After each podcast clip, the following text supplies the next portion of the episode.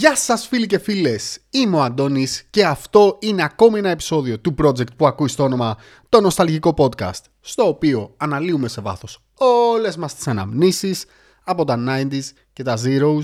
Βέβαια σήμερα θα πάμε λίγο πιο πίσω, θα πάμε στα τέλη των 70s αλλά πρόκειται για ένα special επεισόδιο από ό,τι έχετε δει και στον τίτλο γιατί έχουμε κάνει ένα τρελό collaboration με τις φίλες μου της Dumb and Dumber. Και κάπου εδώ να πω ένα μεγάλο ευχαριστώ στην Ειρηνέλα και στην Έλενα. Πήγα για τσάι όπως λένε και στην περιγραφή του podcast τους. Βέβαια με κεράσαν σουβλάκια. Ευχαριστώ και για τα σουβλάκια λοιπόν. Και κάναμε ένα επεισόδιο για τον Jack Torrance. Είπαμε να σμίξουμε λίγο τις επιρροές μας και τα podcast μας. Δηλαδή πιάσαμε έναν άνθρωπο που έκανε κινηματογραφικά κάποια εγκλήματα οπότε να έχει να κάνει και με το δικό του podcast, αλλά και μια μεγάλη ταινία για να πιάσει και λίγο το νοσταλγικό κομμάτι του δικού μου. Είναι ένα δύο επεισόδιο, έτσι ένα γεμάτο μεγάλο επεισόδιο.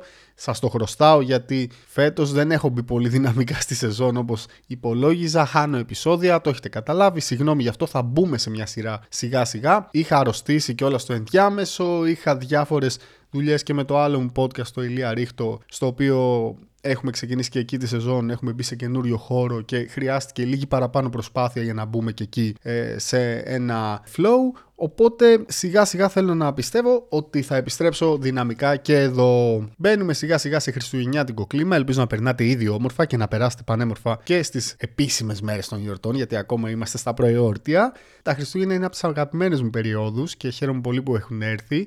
Λέω να τα ζήσω περισσότερο φέτος και σίγουρα τα επόμενα επεισόδια θα είναι πιο χριστουγεννιάτικα. Έχω σκεφτεί κάποια concept, δεν τα έχω ηχογραφήσει ακόμα.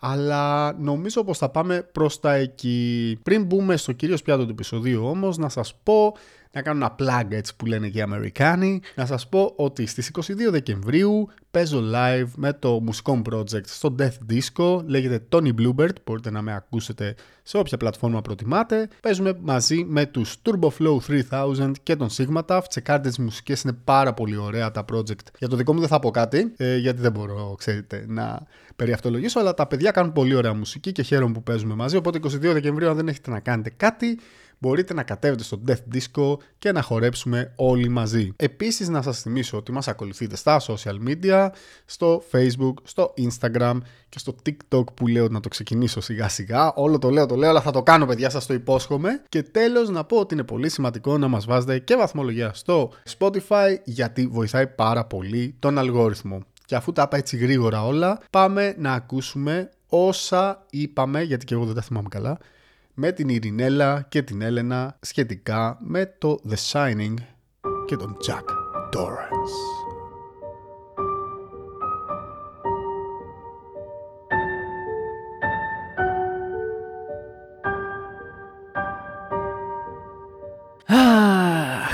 Άντε πάλι. Τι είναι τώρα, παιδί μου; Δεν ξέρω, δεν ξέρω. Νιώθω έτσι μια νοσταλγία στην καρδιά μου. Που δεν είσαι πια κοντά μου. Μην κοροϊδεύεις. Είμαι έτσι, έτσι κάπως νοσταλγική απόψε. Έχεις όμως μια λάμψη στα μάτια. Της νοσταλγίας θα είναι. Ή από τα λαμπάκια που έχουμε σχιζοφρενιάσει εδώ μέσα. Εμένα πάντως μου μυρίζουν πορτοκάλια. Εμένα πάλι ντολμάδες. Α, δεν μπορώ. Εγώ πάλι θα ήθελα να ήμουν σε ένα ωραίο ξενοδοχείο, στα χιόνια, στο βουνό.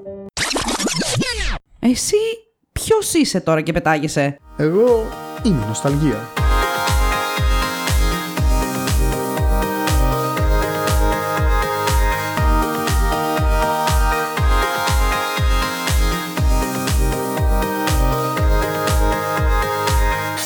Καλώς ήρθες νοσταλγία. Σε περιμέναμε. Καλά σας βρήκα. Να ρωτήσω, οι κουραμπιέδες με τα μελομακάρονα πάνε μαζί, να τα ανακατέψω. Πάνε, πάνε. Φάε, φάε. Αχ, Παναγία μου πάλι. could ever know. Make my wish come true.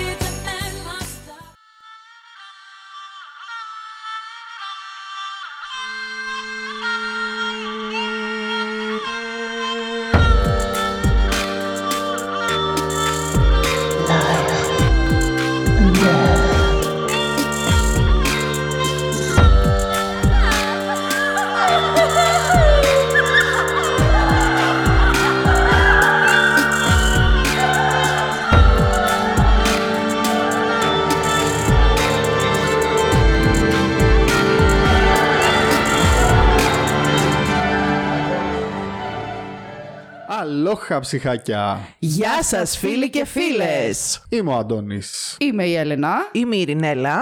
Καλώς ήρθατε σε ένα crossover episode. Yeah. Ψόφιοι όλοι. Ψοφήσαμε. Τσάμπα μας τάιζες. ναι, παιδιά, και σας τα ίσα καλά, δεν μπορείτε να πείτε. ε. Ήταν πολύ καλά. Ναι, λοιπόν, τι έχουμε έρθει να κάνουμε σε αυτό το συνοδευτικό νοσταλγικό σάλια. κουλουράκι; Έχει ενθουσιαστεί εδώ ο σκύλος του Παυλόφ. Μόλις άκουσε crossover. ναι, σε ένα crossover episode. Νοσταλγικό κουλουράκι, νο- νοσταλγικό κουραμπιεδάκι.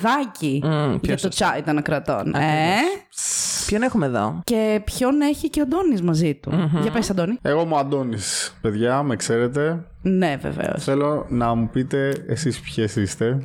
Εγώ είπαμε η Έλενα, δεν υπάρχει άλλη. Και Έτσι. η Ειρηνέλα. Είναι και η Ειρηνέλα. Είναι- Κοίτα, η Ειρηνέλα δεν υπάρχει άλλη. Ναι, τέλος πάντων. Ε, Παιδιά, έχω βρει δύο ή τρεις Ειρηνέλε στο ίντερνετ, να ξέρετε. Α, ναι. Δεν είμαι μοναδική, δυστυχώς. Έσπασε αυτή η ψευδέστηση που είχα για την πάρτη μου. Αλλά it's okay. Είναι μια Κρίμα. κυρία που πουλάει ή κάτι, δεν ξέρω. Έχει ένα Βρακιά. ανθοπολείο κάπου. Βρακιά. Λουλούδια. ναι, παιδιά, εδώ έχουμε ενώσει τις δυνάμεις μας. Τα ακούτε, τον ήχο που κάνουν οι ενωμένες δυνάμεις μας. Flawless victory. Το νοσταλγικό podcast και. Dumb and Dumber. Ναι, μην ενθουσιάζεσαι τόσο, θα πάθει κάτι. Μα τα λέω ραδιοφωνικά ρε εσύ. Έχει, Dumb and βάλει, Dumb and Dumb. έχει Dumb το and sexy Dumber. voice ο Αντώνης. Έτσι εδώ κάνουμε και αυτό το έτσι. πράγμα. Oh, yeah. Νοσταλγικό podcast λοιπόν και Dumb and Dumber Christmassy σήμερα. Έτσι. Ναι, για πες μας λιγάκι, Αντώνη, τι έχουμε μαζευτεί εδώ να κάνουμε, πού είμαστε, γιατί είμαστε, ποιοι είμαστε, πού πάμε. Πού πάμε, πού πάει αυτή η ζωή. Για πες. Έχουμε μαζευτεί λοιπόν για να κάνουμε ένα special Christmas episode Yes. για το The Shining ή αλλιώς τη Λάμψη.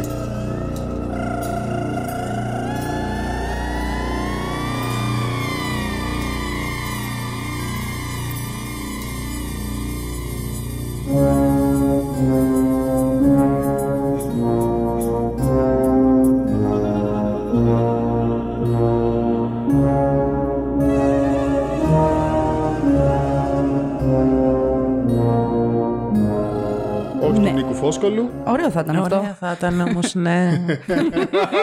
λοιπόν πάμε τη Λάμψη. Τι παιδιά. λεξιγράμματα πέτα τις σημειώσεις. Ένα χριστουγεννιάτικο επεισόδιο με τον Νίκο Φόσκολο. Αυτό που δεν είχαμε συζητήσει βέβαια είναι αν θα κάναμε τη σειρά, την ταινία ή το βιβλίο. Κάθε ένας έχει έρθει εδώ σήμερα με άλλο concept στο μυαλό του. Μίλα ξεκάθαρα, Αντώνη, που να πάρει ο διάολο. Τι εννοείς; ε, βασικά είναι λίγο επεισοδιακή όλη η φάση, γιατί κανονικά έπρεπε να το γράψουμε πριν δύο εβδομάδες όλο αυτό. Ναι. Αλλά πότε ο Γιάννης δεν μπορούσε, πότε ο Μπίπ του πονούσε. Σου Και- κλέβω εγώ τα τσιγάρα και στρίβω έτσι. Α, ναι, παιδί μου, στρίψε. Έχεις χάλια χαρτάκια, δεν θα Θες στρίψω. να πας να πάρεις τα δικά σου; Θα πάω να πάρω τα δικά μου. Αρχικά θέλω να ρωτήσω κάτι. Βεβαίως. Νομίζω έχουμε Stephen King fans σε αυτό το τραπέζι. Ε, τι διάολο. Πέρα από εμένα. Α, Τι εννοείς, όλοι είμαστε Stephen King Οκ. ε, ναι, fans. ναι. Stephen Απλά King. εγώ όχι των βιβλίων. Εγώ έχω δει τις ταινίες, δεν έχω διαβάσει τα βιβλία. Αλλά ναι, νομίζω είμαστε όλοι Και πολύ φαντάζομαι fans. ότι οι ακροατές και των δύο podcasts ε, είναι. Το- το- το podcast. podcast. Τα podcasts. Κοπανάει άλλο το Μα τραπέζι. εννοείται κοπανά. γκρεμίσει ο άλλος. λοιπόν, οι κρότε, οι κρότες, οι ακροατές δεν θα πάει καλά. Δεν θα πάει καθόλου καλά. Ανίτα. Ένα ταψί λείπει εδώ, ρε. Τσαπ, τσαπ, τσαπ, να περνάει το παρατράγουδο. Αχ, παιδιά. Λοιπόν, ε, Θα περάσει παρακαλώ το παρατράγωνο number one. Έλα. Έλα. Με τρέλα. Προσπάθησε να μιλήσει ελληνικά όσο παραφέρω τα χαρτάκια μου. Επιστρέφω. Έλεγα λοιπόν, άστην αυτή την ηλίθεια. Λοιπόν, άκου, λοιπόν, Αντώνη, κάτσε τώρα που έφυγε να σου πω τι περνάω μικρόφωνο, μαζί τη. κλείς το Λοιπόν, μικρόφωνο. δεν φαντάζεσαι τι περνάω. Έλα να κάνουμε μαζί ένα podcast, να βρούμε την υγειά μας. Δεν φαντάζεσαι, μου έχει ψήσει το ψάρι στα Έρχεται, χείλη. έρχεται. Πού λες, καταπληκτική η Ειρηνέλα. Δεν, ε, περνάμε Κάθε τέλεια φορά μαζί. τα ίδια, ρε παιδιά. Κάθε φορά τα ίδια λέει. Λοιπόν, δεν έχω ιδέα τι λέγαμε το μεταξύ. Α, ναι, ότι η Ειρηνέλα είναι πάρα πολύ καλή και φιλόξενη. Α, σωστό. Ωραία. Θα το βάλω εγώ να το ξανακούσω μετά τι λέγατε, αλλά τέλος πάντων. Και κάναμε μια διακοπή γιατί την πήρε η μάνα της για να την κράξει, ότι την ξέχασε. Γιατί κανένας δεν παίρνει τη μανούλα τηλέφωνο. Δεν τρέπεσαι λίγο. Mama's girl, εδώ. Αλλά ναι. όπως είπες είναι φιλόξενη, Ναι, όπως ένα ξενοδοχείο ναι. Έτσι. Ε, θα έπρεπε να είναι. θα έπρεπε να είναι Τι σωστά. λέτε, αυτό μου ακούγεται πολύ περίεργο το μεταξύ. Τι εννοείται, μόνο πόσο σε κόσμο σένα δεν δέχομαι, τι θέλετε να πείτε.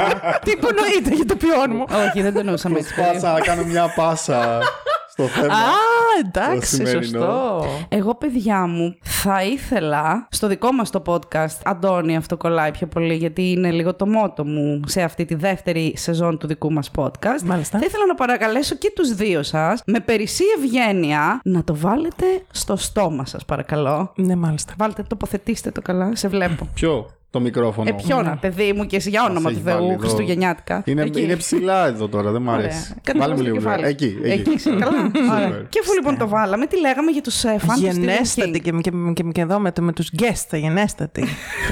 Κατάσταση αυτή. Βοήθεια, παιδιά. Πες τα, Αντώνη, πες τα. Μια χαρά εδώ πέρα στα Fine Yards ε, Studio. Πες, Αντώνη, Α, μπράβο, θα σου σωστά, φερθήκαμε πολύ- με τον καλύτερο τρόπο, Με παιδί τον μου. καλύτερο τρόπο. Ναι, τι, σου, κα- τι σε βάλαμε να κάνεις, για πες, τι σου κάναμε. Κύριε Ανίτα, ξέρεις. Το τέλο.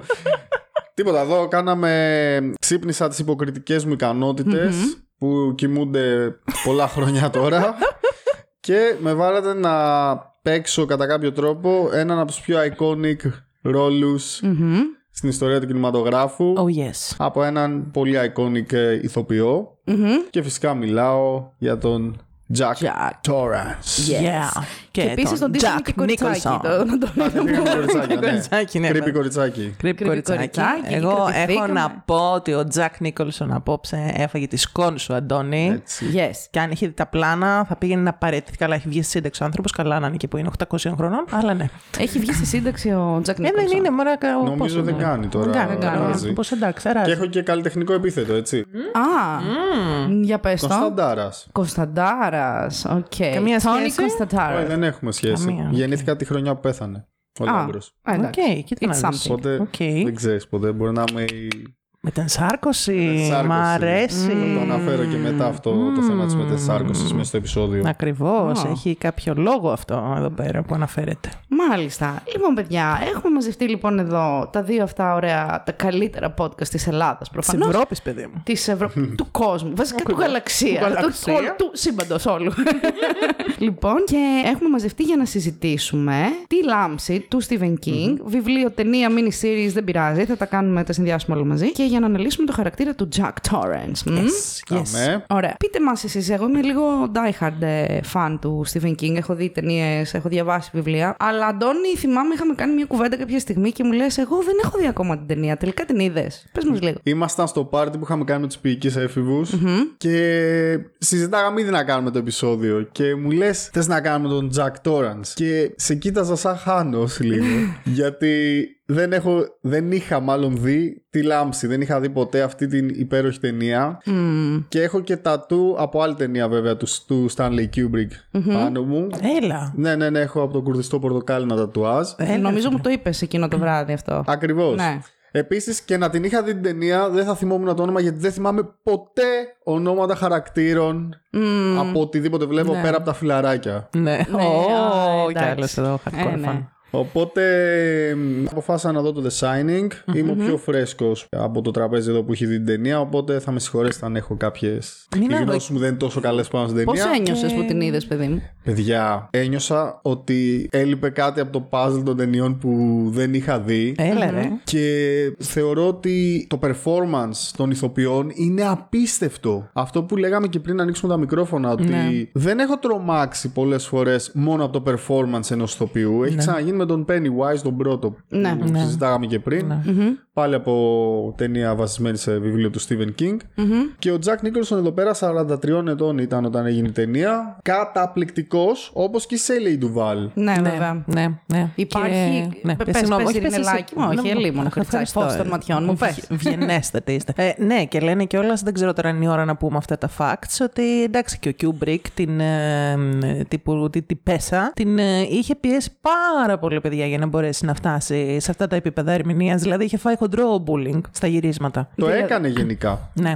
Δηλαδή, τι εννοείς bullying; Την έκραζε πάρα πολύ. Είχε φάει πολύ κράξιμο. Νομίζω και σκηνικά τύπου, ξέρω εγώ, είσαι άχρηστη. Α, Τι- Καλά, ο ωραίος. ίδιος είχε κόλλημα τη μία της σκηνή, τη γύριζε 135.000 φορές. Ναι. Οπότε τους έφτανε στα όρια τους ηθοποιούς. Όσο και τε, τέλειο να ήταν το take, είναι οκ. Μια χαρά, τέλειο ήταν. Πάμε άλλη μία. Είναι γνωστός ότι ήταν τελειομανής. Νομίζω και τη σκηνή με το χιόνι την είχαν γυρίσει 100.000 Ναι, φορές. αυτό νομίζω να είναι γνωστό. Και γενικώς τα είχε παίξει τύπης. Έπαθε nerv- nervous breakdown μετά δηλαδή. Νομίζω τη πήρε και πάρα πολύ καιρό να συνέλθει και να ξαναπαίξει σε ταινία μετά από αυτό το ρόλο. Δεν το ξέρω, παιδιά, Ναι, εγώ ναι. αυτό. Εσύ, Ρινέλα, την έχεις δει πολλές φορές την ταινία; Ε, έχω δει την λάμψη του Kubrick. Μάλλον όχι. Είδα την λάμψη την ταινία. Την άλλη, την τετράωρη, ποια είναι. Το που έχει mini-series, ναι. που έχει βασιστεί πάνω στο βιβλιο Μετά ε, είδα του Kubrick και αυτό ήταν λίγο μαλακία, παιδιά, γιατί έχασα λίγο το στοιχείο της έκπληξης αφού ήξερα πάνω κάτω το story. Και την ξαναείδα τώρα πάλι πρόσφατα για να τη θυμηθώ, γιατί την είχα δει πριν πολλά χρόνια, ε, για να κάνουμε το, το επεισόδιο. Υπάρχει κάποια σκηνή που σας τρόμαξε περισσότερο; Κοίτα, είναι αυτό που έβλεπα και σε ένα άλλο podcast που συζητούσαν για τη συγκεκριμένη ταινία. Είναι ότι, οκ, ε, είναι 43 ετών η ταινία, ρε παιδί μου. Δεν θα Ναι. σε τρομάξει Είναι τόσο τόσο, ε, πολύ. Ναι, είναι πω. το 80. Δεν θα σε τρομάξει όπως θα σε τρομάζει σήμερα κάτι, αλλά θεωρώ καταπληκτική τη σκηνή με το ρόπαλο. Ναι. Αυτή είναι η αγαπημένη μου. Η οποία είναι με το Dick Halloran, η σκηνή με το ρόπαλο. που θυ- θύμισε όχι, με. όχι, είναι τη στιγμή που τον χτυπάει η Σέλεϊ, Ναι, η Wendy, ναι, η Wendy. στα σκαλιά και πέφτει αυτός Α, στα ναι, σκαλιά μπράβο, και μπράβο, η λιποθυμάει σκηνή- και ξεφεύγει Μπράβο. για λίγο. Που είναι σαν μονό... Όχι, δεν είναι μονόπλανο ακριβώς, είναι σαν να είναι one take περίπου αυτή η σκηνή. Ναι. Είναι καταπληκτική και η καταπληκτική σκηνοθεσία και το πώς έχουν τοποθετηθεί μέσα στο πλάνο. Και ο Νίκολσον δίνει ρέστα εκεί στην τρέλα, έτσι. Είναι Φοβερός. φοβερός. Εσύ, Ναι. Έλενα, δεν μας είπες. Παιδιά, εγώ το διάβασα το βιβλίο μικρή, νομίζω το έχω ξαναπεί και σε κάποια από τα δικά μας επεισόδια, από τη δανειστική βιβλιοθήκη του σχολείου. Οκ. Είχα πάρει τη λάμψη, δεν ξέρω για ποιο λόγο Είχαν τη υπήρχε. λάμψη εκεί; Ναι, και το Salem's Lot. Τα διάβασα μονορούφι Χριστούγεννα. Είχα, ήμουν οριακά αυτό που σας έλεγα και πριν ξεκινήσουμε να τα βάλω στην κατάψυξη. γιατί φοβόμουν πάρα πολύ, γιατί ήμουν 13-14 χρονών, ξέρω εγώ. Ντάνι, ένας από τους πρωταγωνιστές στη Λάμψη. Ντάνι Γκλικ, πρωταγωνιστής και στο Salem's Lot. Δύσκολες περιγραφές για ένα παιδάκι τόσο μικρής ηλικίας. Χριστούγεννα τη δια- τα- τα διάβασα, να ξέρετε, τα βιβλία. Ταιριάζει. Και ναι, ναι, ταιριάζει και έκανε και κρύο, παιδιά, και φυσούσε και άκουγα τσίκι τσίκι στην μπαλκονόπορτα και είχα τα κάνει πάνω μου. ναι, ναι, ναι. Αλλά και με την κολλητή μου την Εβάνα Φυλάκια που είχαμε δει τη λάμψη μαζί, είχαμε φρικάρει με την κυρία στο μπάνιο. Η- Με την η- κλασική σκηνή, δηλαδή, ε. Η γιαγιά που λέμε. που Α, είναι με η την γιαγιά. κυρία στο μπάνιο, είπες. Με την κυρία στο Οκ, μπάνιο OK, OK, OK. που ποτέ μετά δεν μπορούσαμε να πάμε τουαλέτα αν ήταν τραβηγμένη κουρτίνα. Έλα ρε. ναι, ναι, ναι. Δεν, υπά- Έπως. δεν υπάρχει. Πολύς κόσμος, παιδιά, το έχει πάθει αυτό με την κουρτίνα. Μην γελάτε. το έχει πάθει πάρα πολύς κόσμος. και με το Psycho, λέει. Ναι, ναι, ναι, ναι. ξεκάθαρα. Μιας λοιπόν και το ξεκινήσαμε έτσι δυναμικά πλέον, χωρίς να ξεφτιλιστούμε πολύ στο intro, να πούμε λίγο κάποια πράγματα για την ε, ταινία και τα βιβλία και τη μίνι σειρά και όλα αυτά. Να πούμε αυτά που έχω σημειώσει εγώ και προσθέτετε ό,τι θέλετε, ότι το βιβλίο «Η Λάμψη» ε, δημοσιεύτηκε για πρώτη φορά το 1977. Η ταινία βγήκε το 80 με σκηνοθέτη τον Stanley Kubrick, με πρωταγωνιστές τον Jack Nicholson, τη Σέλι Ντουβάλ που είπε ο Αντώνης, τον Danny Lloyd που έπαιζε τον Danny και τον ε, Scottman Crothers που έπαιζε τον Dick Halloran. Ναι. Η μίνι σειρά από εκεί και πέρα που ήταν κάτι που ήθελε πολύ ο Stephen King να γίνει και θα πούμε μετά και το γιατί, βγήκε το 1997 με τον Steven Weber ως Jack Torrance, τη Rebecca De Mornay, ηθοποιάρα, ως Wendy Torrance. Τον Danny τον έκανε ένας ηθοποιός που μετά λέει εξαφανίστηκε, τον έλεγαν Cortland Mead. Από προσώπου Δεν γης. έπαιξε κάπου Α. νομίζω μετά. Ο Dick Halloran ήταν ο κύριος Melvin Van Peebles, αν το λέω σωστά, και σκηνοθέτης ο Mick Garris. Μάλιστα. Αυτά από εμένα. Μπορείτε να προσθέσετε τώρα τι θέλετε, βαρέθηκα. Εγώ, Πες Αντώνη εσύ καλύτερα. εγώ έχω να προσθέσω ότι η ταινία ε, είχε budget 19 εκατομμύρια δολάρια. Wow. Το οποίο είναι αρκετά μεγάλο για εκείνη την περίοδο. Για τώρα είναι πολύ μέτρια λεφτά. Λέμε για την ταινία του 80 τώρα, έτσι. Ακριβώς, ναι, ναι. Και έκανε στο box office 47,3 εκατομμύρια δολάρια. Δηλαδή σχε- υπερδιπλασίασε νομίζω Ναι, το, ναι, ναι. το αρχικό budget. Και έχει πραγματικά κάποιες πολύ iconic κινηματογραφικές σκηνές και γενικότερα νομίζω ότι κατά κάποιο τρόπο άλλαξε λίγο το horror genre. Ναι, γιατί νομίζω ότι λόγω της σκηνοθεσίας του ίδιου του Kubrick είδαμε μία μορφή χώρο ταινίας δεν την, είχαμε, δεν- την οποία δεν την είχαμε ξαναδεί και νομίζω δεν την είδαμε εύκολα και μετά, έτσι. Ήταν πολύ Kubrick η ταινία. Γιατί ο Kubrick δεν είναι καθαρό έμος horror σκηνοθέτης. Ούτε καν βασικά. Αυτό. Οπότε το έκανε κυμπρίστικα Ναι, εντελώ. τελείως, τελείως. Και νομίζω ότι είναι και πάρα πολύ χαρακτηριστικό το στυλ που έχει βάλει και τους ηθοποιούς να παίζουν. Δηλαδή αυτό που και οι διάλογοι και ο τρόπος που λένε τα λόγια τους, είναι ελαφρώς σαν να βλέπεις λίγο καρικατούρα, ρε παιδί μου, σαν κάποιος να διηγείται την υπόθεση και να μην το πολυζούν εκείνη την ώρα. Άσχετα αν η ερμηνεία είναι full τέλεια. Ναι. Αλλά έχουν αυτό ξέρεις το στυλάκι λίγο το πιο ξύλινο. Ναι. Που σε κάνει λίγο, ξέρεις, σε κρυπιάζει ακόμα χειρότερα αυτό το πράγμα. Ναι, ναι, ναι, δεν είναι μόνο οι σκηνές δηλαδή τρομακτικές ή έτσι όπως αποτυπώθηκαν. Βλέπεις, είπε ο Αντώνης, ότι του έκανε εντύπωση η σκηνή με το ρόπαλο. Ναι. Δεν είναι ότι είναι φοβερά τρομακτική σκηνή, είναι απλά σε καθυλώνει, ρε παιδί μου. Έτσι. Ε, ναι. Και αυτό που πες με το χιούμορ, ας πούμε, για παράδειγμα, είναι και. Εντάξει, θα κάνουμε spoiler, παιδιά που μας ακούτε σήμερα. Ναι, παιδιά, Sorry. συγγνώμη που κάνουμε spoilers σε μια ταινία που είναι 43 ετών. Χίλια συγγνώμη, σας ερχόμαστε. Είναι. Εντάξει, είχε κάνει και την προσελήνωση στο φεγγάρι το 1967, που δεν πήγαμε ποτέ. Ναι, ναι, ναι, ναι, ναι, ναι, ναι, ναι, Να μπράβο. φωνάξουμε τα conspiracy club. Ναι, να ναι, τα ελάτε, πούνε. παιδιά, να μας το πείτε. Ε, να πούμε τώρα, επειδή είπες και να επανέλθω στο θέμα για τις χιουμοριστικές πινελιές ας πούμε, που είχε, ότι και σχεδόν η τελευταία σκηνή που έχει παγώσει. Ναι, ρε φίλε, είναι το υπέρτατο meme. Δηλαδή. Είναι meme. Ε, Ναι, είναι μήνυμα, παιδιά, ξεκάθαρα. πριν τα meme. Ναι, ναι, ναι. ναι. Δηλαδή, οριακά τρομάζεις και γελάς μετά που το βλέπεις. Ναι. Είναι λίγο. What the fuck, Και ρε νομίζω το μαλάκα. κάνανε επίτηδες. Ε, δηλαδή μάλλον, ρε θέλουμε φίλε. να είναι λίγο αστείο. Μάλλον, ρε φίλε, δηλαδή. Πάντως, μην ξεχνάμε ότι έχουμε ξαναπεί ότι κάποιες ταινίες πρέπει να τις βλέπουμε με τα μάτια του τότε. Δηλαδή, μην ξεχνάμε ότι λίγα χρόνια νωρίτερα από τη λάμψη είχε βγει ο εξορκιστής.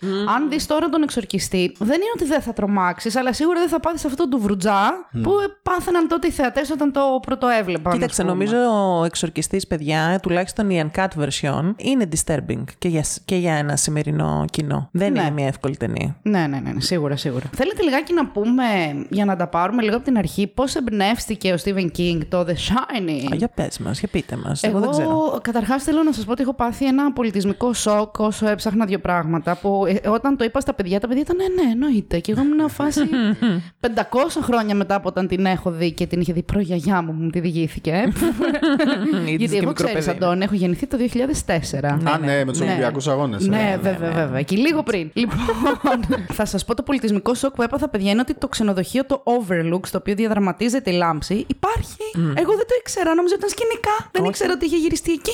Θα με πάτε. Είναι Τώρα. ακόμα ανοιχτό. Είναι ακόμα. ανοι- Ε, ε, βασικά τώρα δεν μπορούμε να πάμε, όπω σας λέω τώρα. Θα πάμε το Πάσχα. Ναι. Γιατί και αυτό κλείνει για σεζόν. Α, είναι τώρα κάποιος και, και το φυλάει δηλαδή. ναι, ε. δεν θα ήθελα να είμαστε Φαντάζεσαι, φαντάζεσαι. Ωραία, φίλε. Να σας κάνω μια ερώτηση τώρα. Βεβαίως. Επειδή ανέφερες Για αυτό. πες. Το μέρος που έχει βάλει τη γραφομηχανή Ναι. Ναι. δεν είναι. Σαλονάκι. Το σαλονάκι αυτό δεν θα ήταν τέλειο για να κάνεις podcast. Πω, με την ηχό. Να κάνεις podcast εκεί. έτσι. Δεν θα είχε ηχό. Μην χαλάς τώρα το. το Συγγνώμη, σκηνή. δεν θα έχει ηχό. θα Θα παίρναμε- πολύ ωραία. Θα παίρναμε άκουγε την μικρόφωνα. Έλενα, βάλ το στο στόμα σου, κάνει ηχό στο σαλονάκι. Θα παίρναμε καλά μικρόφωνα. Αν είχαμε Ναι, λεφτά φίλε, να ναι. νοικιάσουμε το χώρο Το αυτόν. χώρο, ναι. Θα μας βάζανε να το φυλάξουμε, ξέρεις. θα πηγαίναμε να γυρίσουμε podcast, θα βρισκόμασταν σφαγμένοι στο τέλος. Αχ. το ξενοδοχείο τέλος πάντων, παιδιά, αυτό που δεν μπορούμε να πάμε τώρα, αλλά θα πάμε το Πάσχα που θα έχουν λιώσει λίγο τα χιόνια. Ναι. Λέγεται το ξενοδοχείο αυτό Timberline Lodge. Μπήκα εγώ στο website και το είδα και παιδιά έπαθα. τσο- Δηλαδή μου σηκώθηκε η τρίχα που το είδα, μου έρχονταν οι σκηνές. Ποιος πάει εκεί πέρα, δεν ξέρω. Έχει πάρα, πολύ, έχει πάρα πολλούς τουρίστες, έχει πά- πάρα πολλά memorabilia από τη λάμψη, όπως καταλαβαίνετε. Φίλε, ναι, προφανώς θα πηγαίνει πολλοί κόσμος. Είναι στο Oregon, το ξενοδοχείο αυτό στα βουνά. Φαίνεται για Oregon, όντως. Ναι. Σου κάνει εσένα. Έχεις πάει, Ναι. παιδί μου, εσύ στο Oregon; Στο Oregon δεν έχω πάει, αλλά ε, ξέρεις, επειδή είμαι πολύ Αμερικανάκι στην ψυχή, ναι.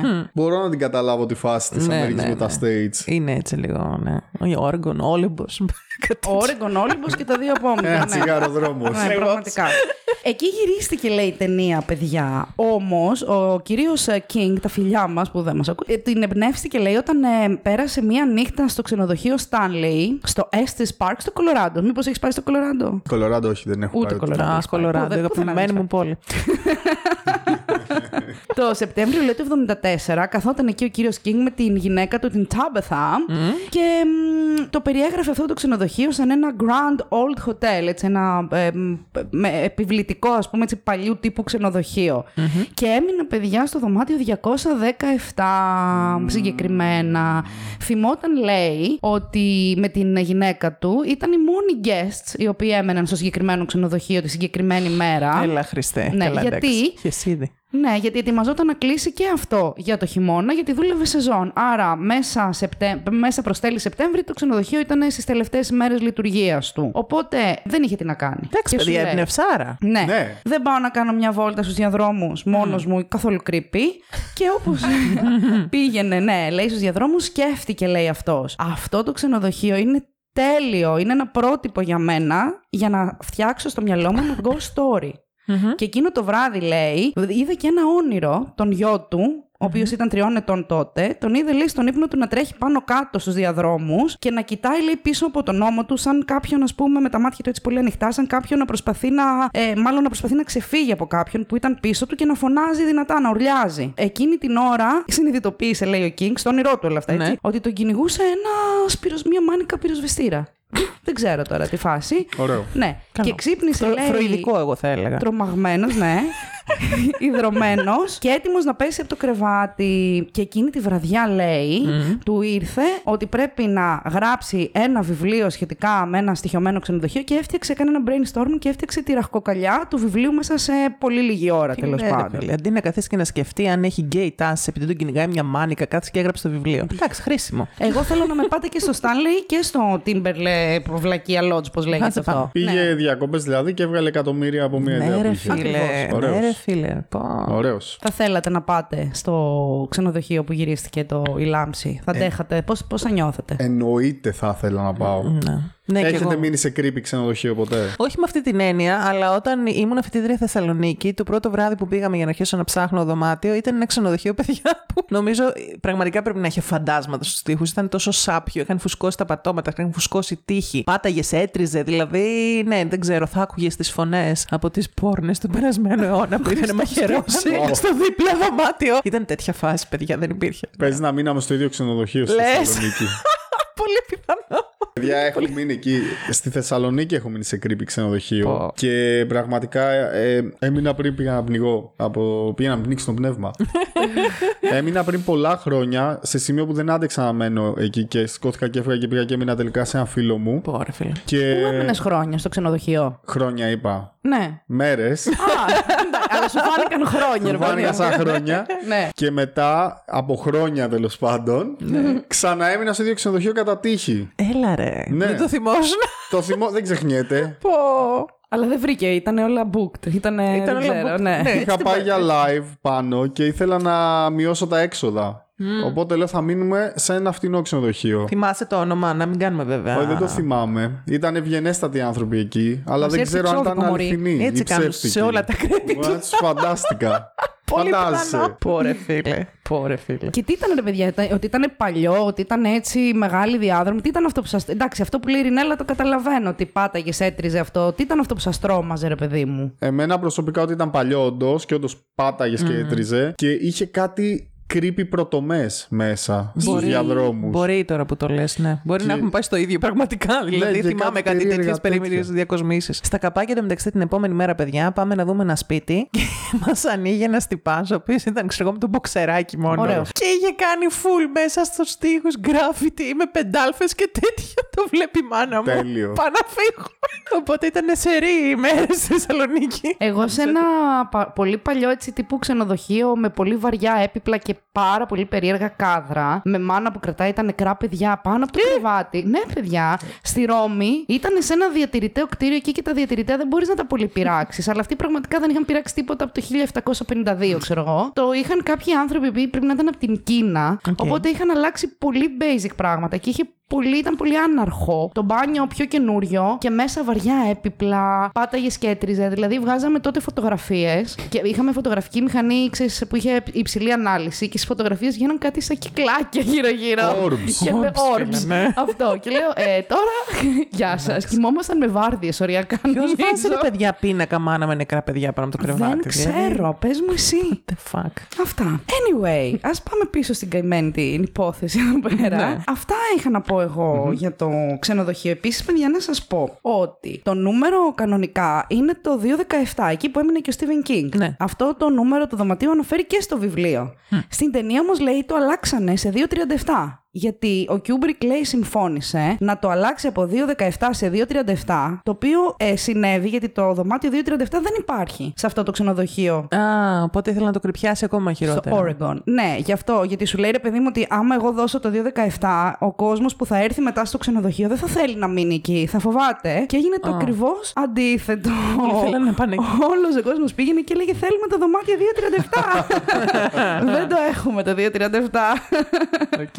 Ναι. Αυτά τα μικρά fun facts. Μμμ. Θέλετε να πούμε λίγο για την υπόθεση, έτσι, το τι παίζει πάνω κάτω; Ε, ναι, Ναι, ναι, για ναι, αυτούς για- που δεν την έχουν ακούσει ή το έχουν δει πολύ καιρό πριν, λίγο να τους το φρεσκάρουμε. Στα πολύ γενικά, Ναι. ο Τζακ είναι ένας συγγραφέας, ο οποίος αναλαμβάνει το χειμώνα να γίνει ο φύλακας του Overlook Hotel και πάει εκεί με την οικογένειά του.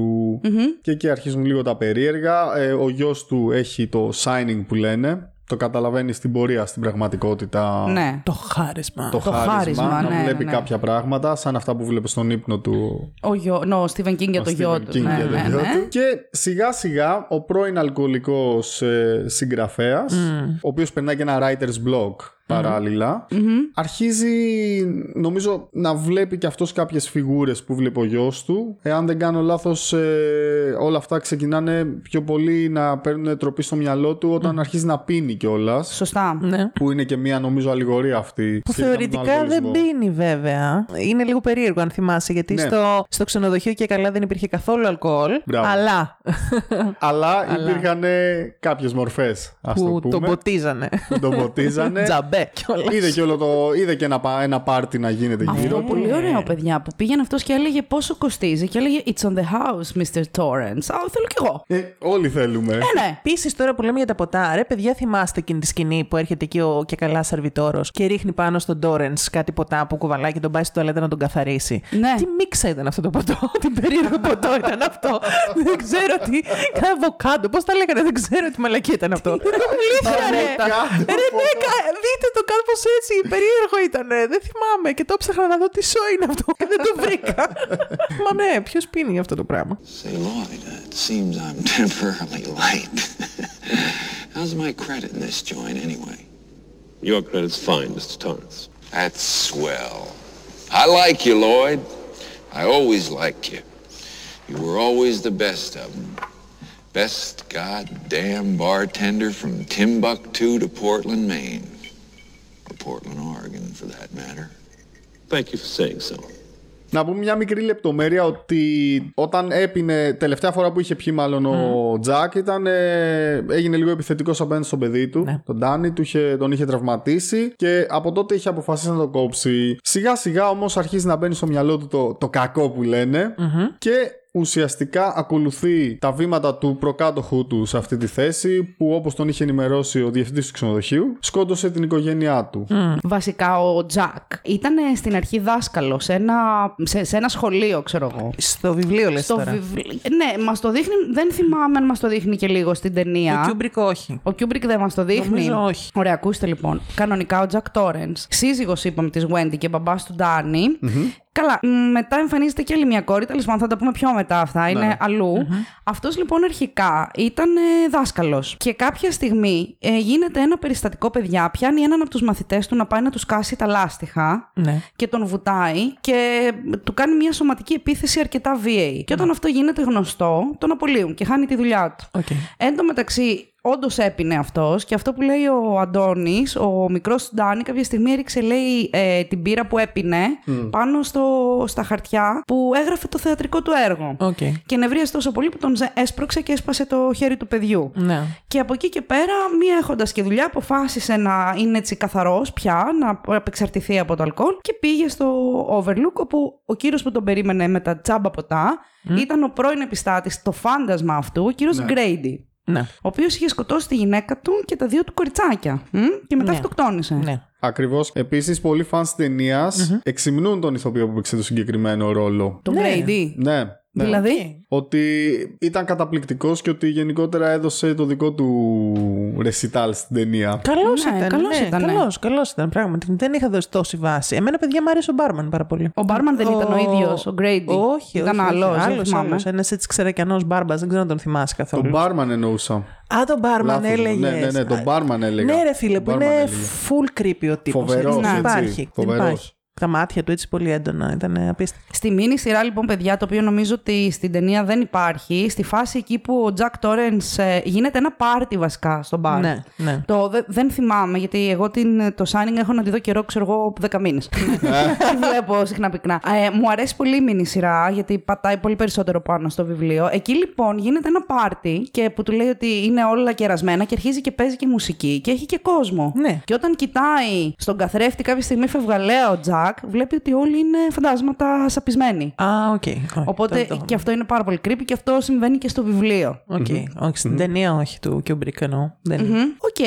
Πάμε λοιπόν να πούμε λιγάκι για τη σχέση με τη γυναίκα του, με το παιδί του και πώς αυτή αλλάζει μέσα από την παραμονή του στο ξενοδοχείο, στο οποίο μένουν μόνοι τους. Ναι, μόνο τους με προμήθειες και μάλιστα με την ε, ενημέρωση ότι ξέρεις από την ώρα που θα φύγει όλο το προσωπικό, θα πέσει και χιόνι όπου να είναι, θα είστε, μόνο, θα είστε πλήρως αποκλεισμένοι και η μόνη επικοινωνία νομίζω παιδιά με τον έξω κόσμο είναι μέσω ενός ασυρμάτου, κάτι Ναι. τέτοιο, ε. Ναι, και είχαν και ένα snowmobile νομίζω κάπου Ναι, ναι. μέσα. Ναι. Το οποίο και καλά, μα χρειαστεί, μπορείς να το χρησιμοποιήσεις, είχαν πει. Α, ναι, μπράβο, ένα κα- κατ, κατ, κάπως. Κάπου- Ναι, ναι. Κάτι λέγεται κάπως. Ναι, Ναι, κάπως, ναι, ναι, αυτό. Μμμ. Και ποιος εμφανίζεται εκεί στο κλείσιμο που τους δείχνει και το χώρο και είναι ένας άνθρωπος κλειδί;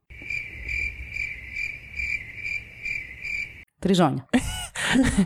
κυρία, κυρία. Τον Χριστέ τέτοιο μου. λες, καλέ, τον μάγειρα δεν λέει. Το μάγειρα, μάγειρα. λέει, το Μάγειρα, μάγειρα οκ, λέει, ναι, ναι, ναι, ναι. Που στο μάγειρα νομίζω οφείλουμε και τον τίτλο της ταινίας, στο Μπράβο. Shining, είναι ο κύριος Dick Halloran. Α, yes. Πείτε μας για το... Αυτός που ουσιαστικά τους εξηγεί το χάρισμα που έχει ο μικρός. I can remember when I was a little boy, my grandmother and I could hold conversations entirely without ever opening our mouths.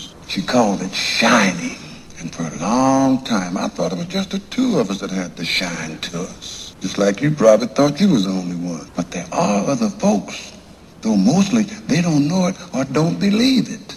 Και έτσι, αυτό που λες. Ουσιαστικά σου δίνει και τον τίτλο της ταινίας και σου εξηγεί λίγο και τι συμβαίνει σε όλα αυτά που θα δεις στη συνέχεια, ρε παιδί μου. Παιδιά, τι φάση ακριβώς αυτή η λάμψη, το χάρισμα, πώς λειτουργεί λοιπόν, να πούμε στον κόσμο εδώ που μας ακούει; Μ, σύμφωνα με τα βιβλία και με το mini series, δεν ξέρω, νομίζω ότι δεν θυμάμαι αν γίνεται αναφορά και στην ταινία του Kubrick. Όταν είναι να σου συμβεί κάτι και να έχεις μία. είναι μία επικοινωνία που γίνεται με τηλεπάθεια πρώτα απ' όλα και σου δίνει και τη δυνατότητα να βλέπεις και κάποια οράματα. Όταν αυτό είναι να συμβεί, αυτό το πράγμα λοιπόν το έχει και ο μάγειρας ο Dick Halloran και όταν είναι να του συμβεί, του μυρίζουν πορτοκάλια. Γι' αυτό και είπαμε στο Ιντερνετ είμαστε τρελοί που μου μυρίζουν εμένα πορτοκάλια.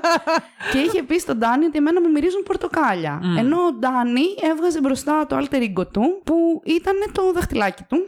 Ναι. Που είχε ένα όνομα, Τσίκι, κάπως τσίκι. το λέγε τώρα. Τόνι. Α, Τόνι. Ο Τόνι. κύριος, εδώ Α, ναι, δίπλα. εδώ, Να, νάτος, εδώ νάτος. είμαι. Να κάνω έτσι και εγώ. Τόνι! Έτσι το έλεγε. Ρε παιδιά, δεν ήταν πάρα πολύ creepy το παιδάκι όταν έκανε το ρόλο Yes. του Τόνι. Tony, I'm scared. Remember what Mr. Halloran said; It's just like pictures in a book, Candy. It isn't real.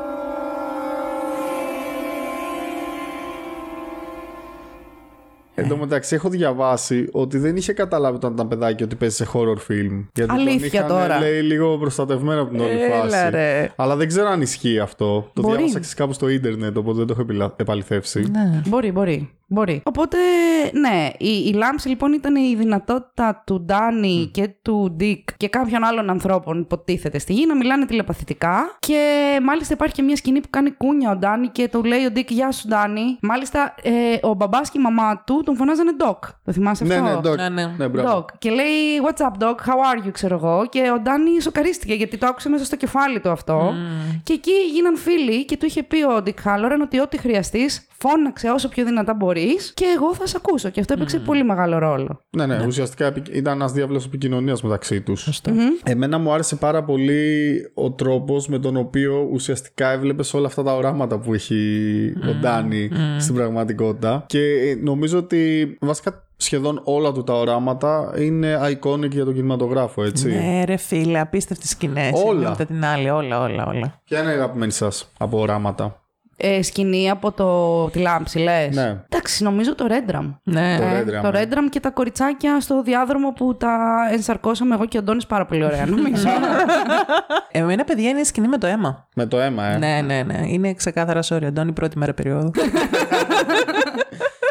Ωραία, θέλεις λίγο να μας την περιγράψεις αυτή τη σκηνή, θυμάσαι, Ειρηνέλα. Ναι, παιδιά, είναι πολύ χαρακτηριστική. Είναι ένα πλάνο, νομίζω, στην, ε, έτσι, σε ένα hall που είναι η είσοδος που οδηγεί σε- στα σανσέρ του ξενοδοχείου. Και κάπως ανοίγουν οι πόρτες του ασανσέρ και ξεχύνεται μια τεράστια ποσότητα αίματος. Και μάλιστα λένε, παιδιά, δεν ξέρω πάλι πόσες φορές ο αθεόφοβος ο Κιούμπρικ το έκανε ξανά και ξανά αυτό το γύρισμα. Φανταστείτε τώρα δυσκολία έτσι, γιατί αυτό ήταν real που βλέπουμε να. Και έλεγε ότι Α, δεν είναι αρκετά καλό το αίμα, όπως φαίνεται. Δεν είναι Τι αρκετά εννοείς ρεαλιστικό. Ήταν ξανά. real. Ε, αυτό δεν είναι ειδικά εφέ. Αλήθεια Έχουνε- το λες. Ναι, παιδί μου, πώς; Είναι κανονικά. Δεν ξέρω. Έχουν φτιάξει ένα στούντιο, ένα χώρο, δεν ξέρω τώρα ακριβώς πώς τεχνικά. Και, ξε... και γαλόνια ολόκληρα από μπογιά, ας πούμε, για να. Αυτό Οκ. που έχω δει Ναι. είναι. Υπάρχει μια πολύ ωραία σειρά ντοκιμαντέρ στο Netflix, λέγεται The Movies That Made Us. Δεν ξέρω αν Ναι, ναι, ναι, ναι. μπράβο, το Πολύ έχω. ωραία. Και... Έχω δει τον εφιάλτη στο δρόμο με τις Λεύκες Ναι. που έχει μια αντίστοιχη σκηνή που από το κρεβάτι φεύγει πολύ αίμα προς το ταβάνι. Ναι. Και θυμάμαι ότι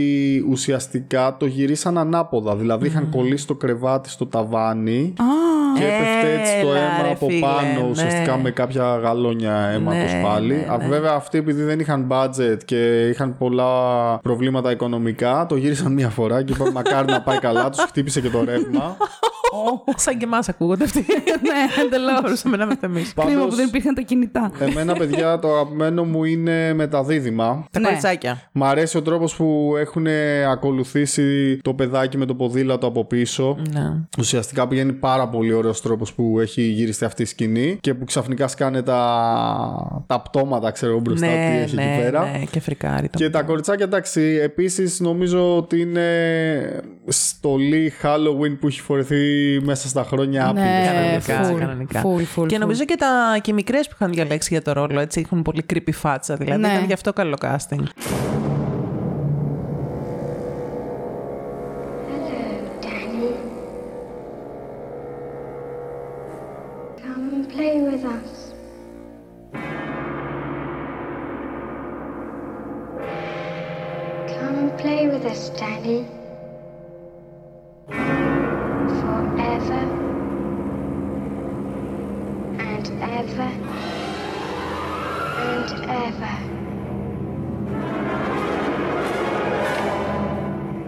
Ήταν η Λίζα και η Louise Burns. Oh, οκ.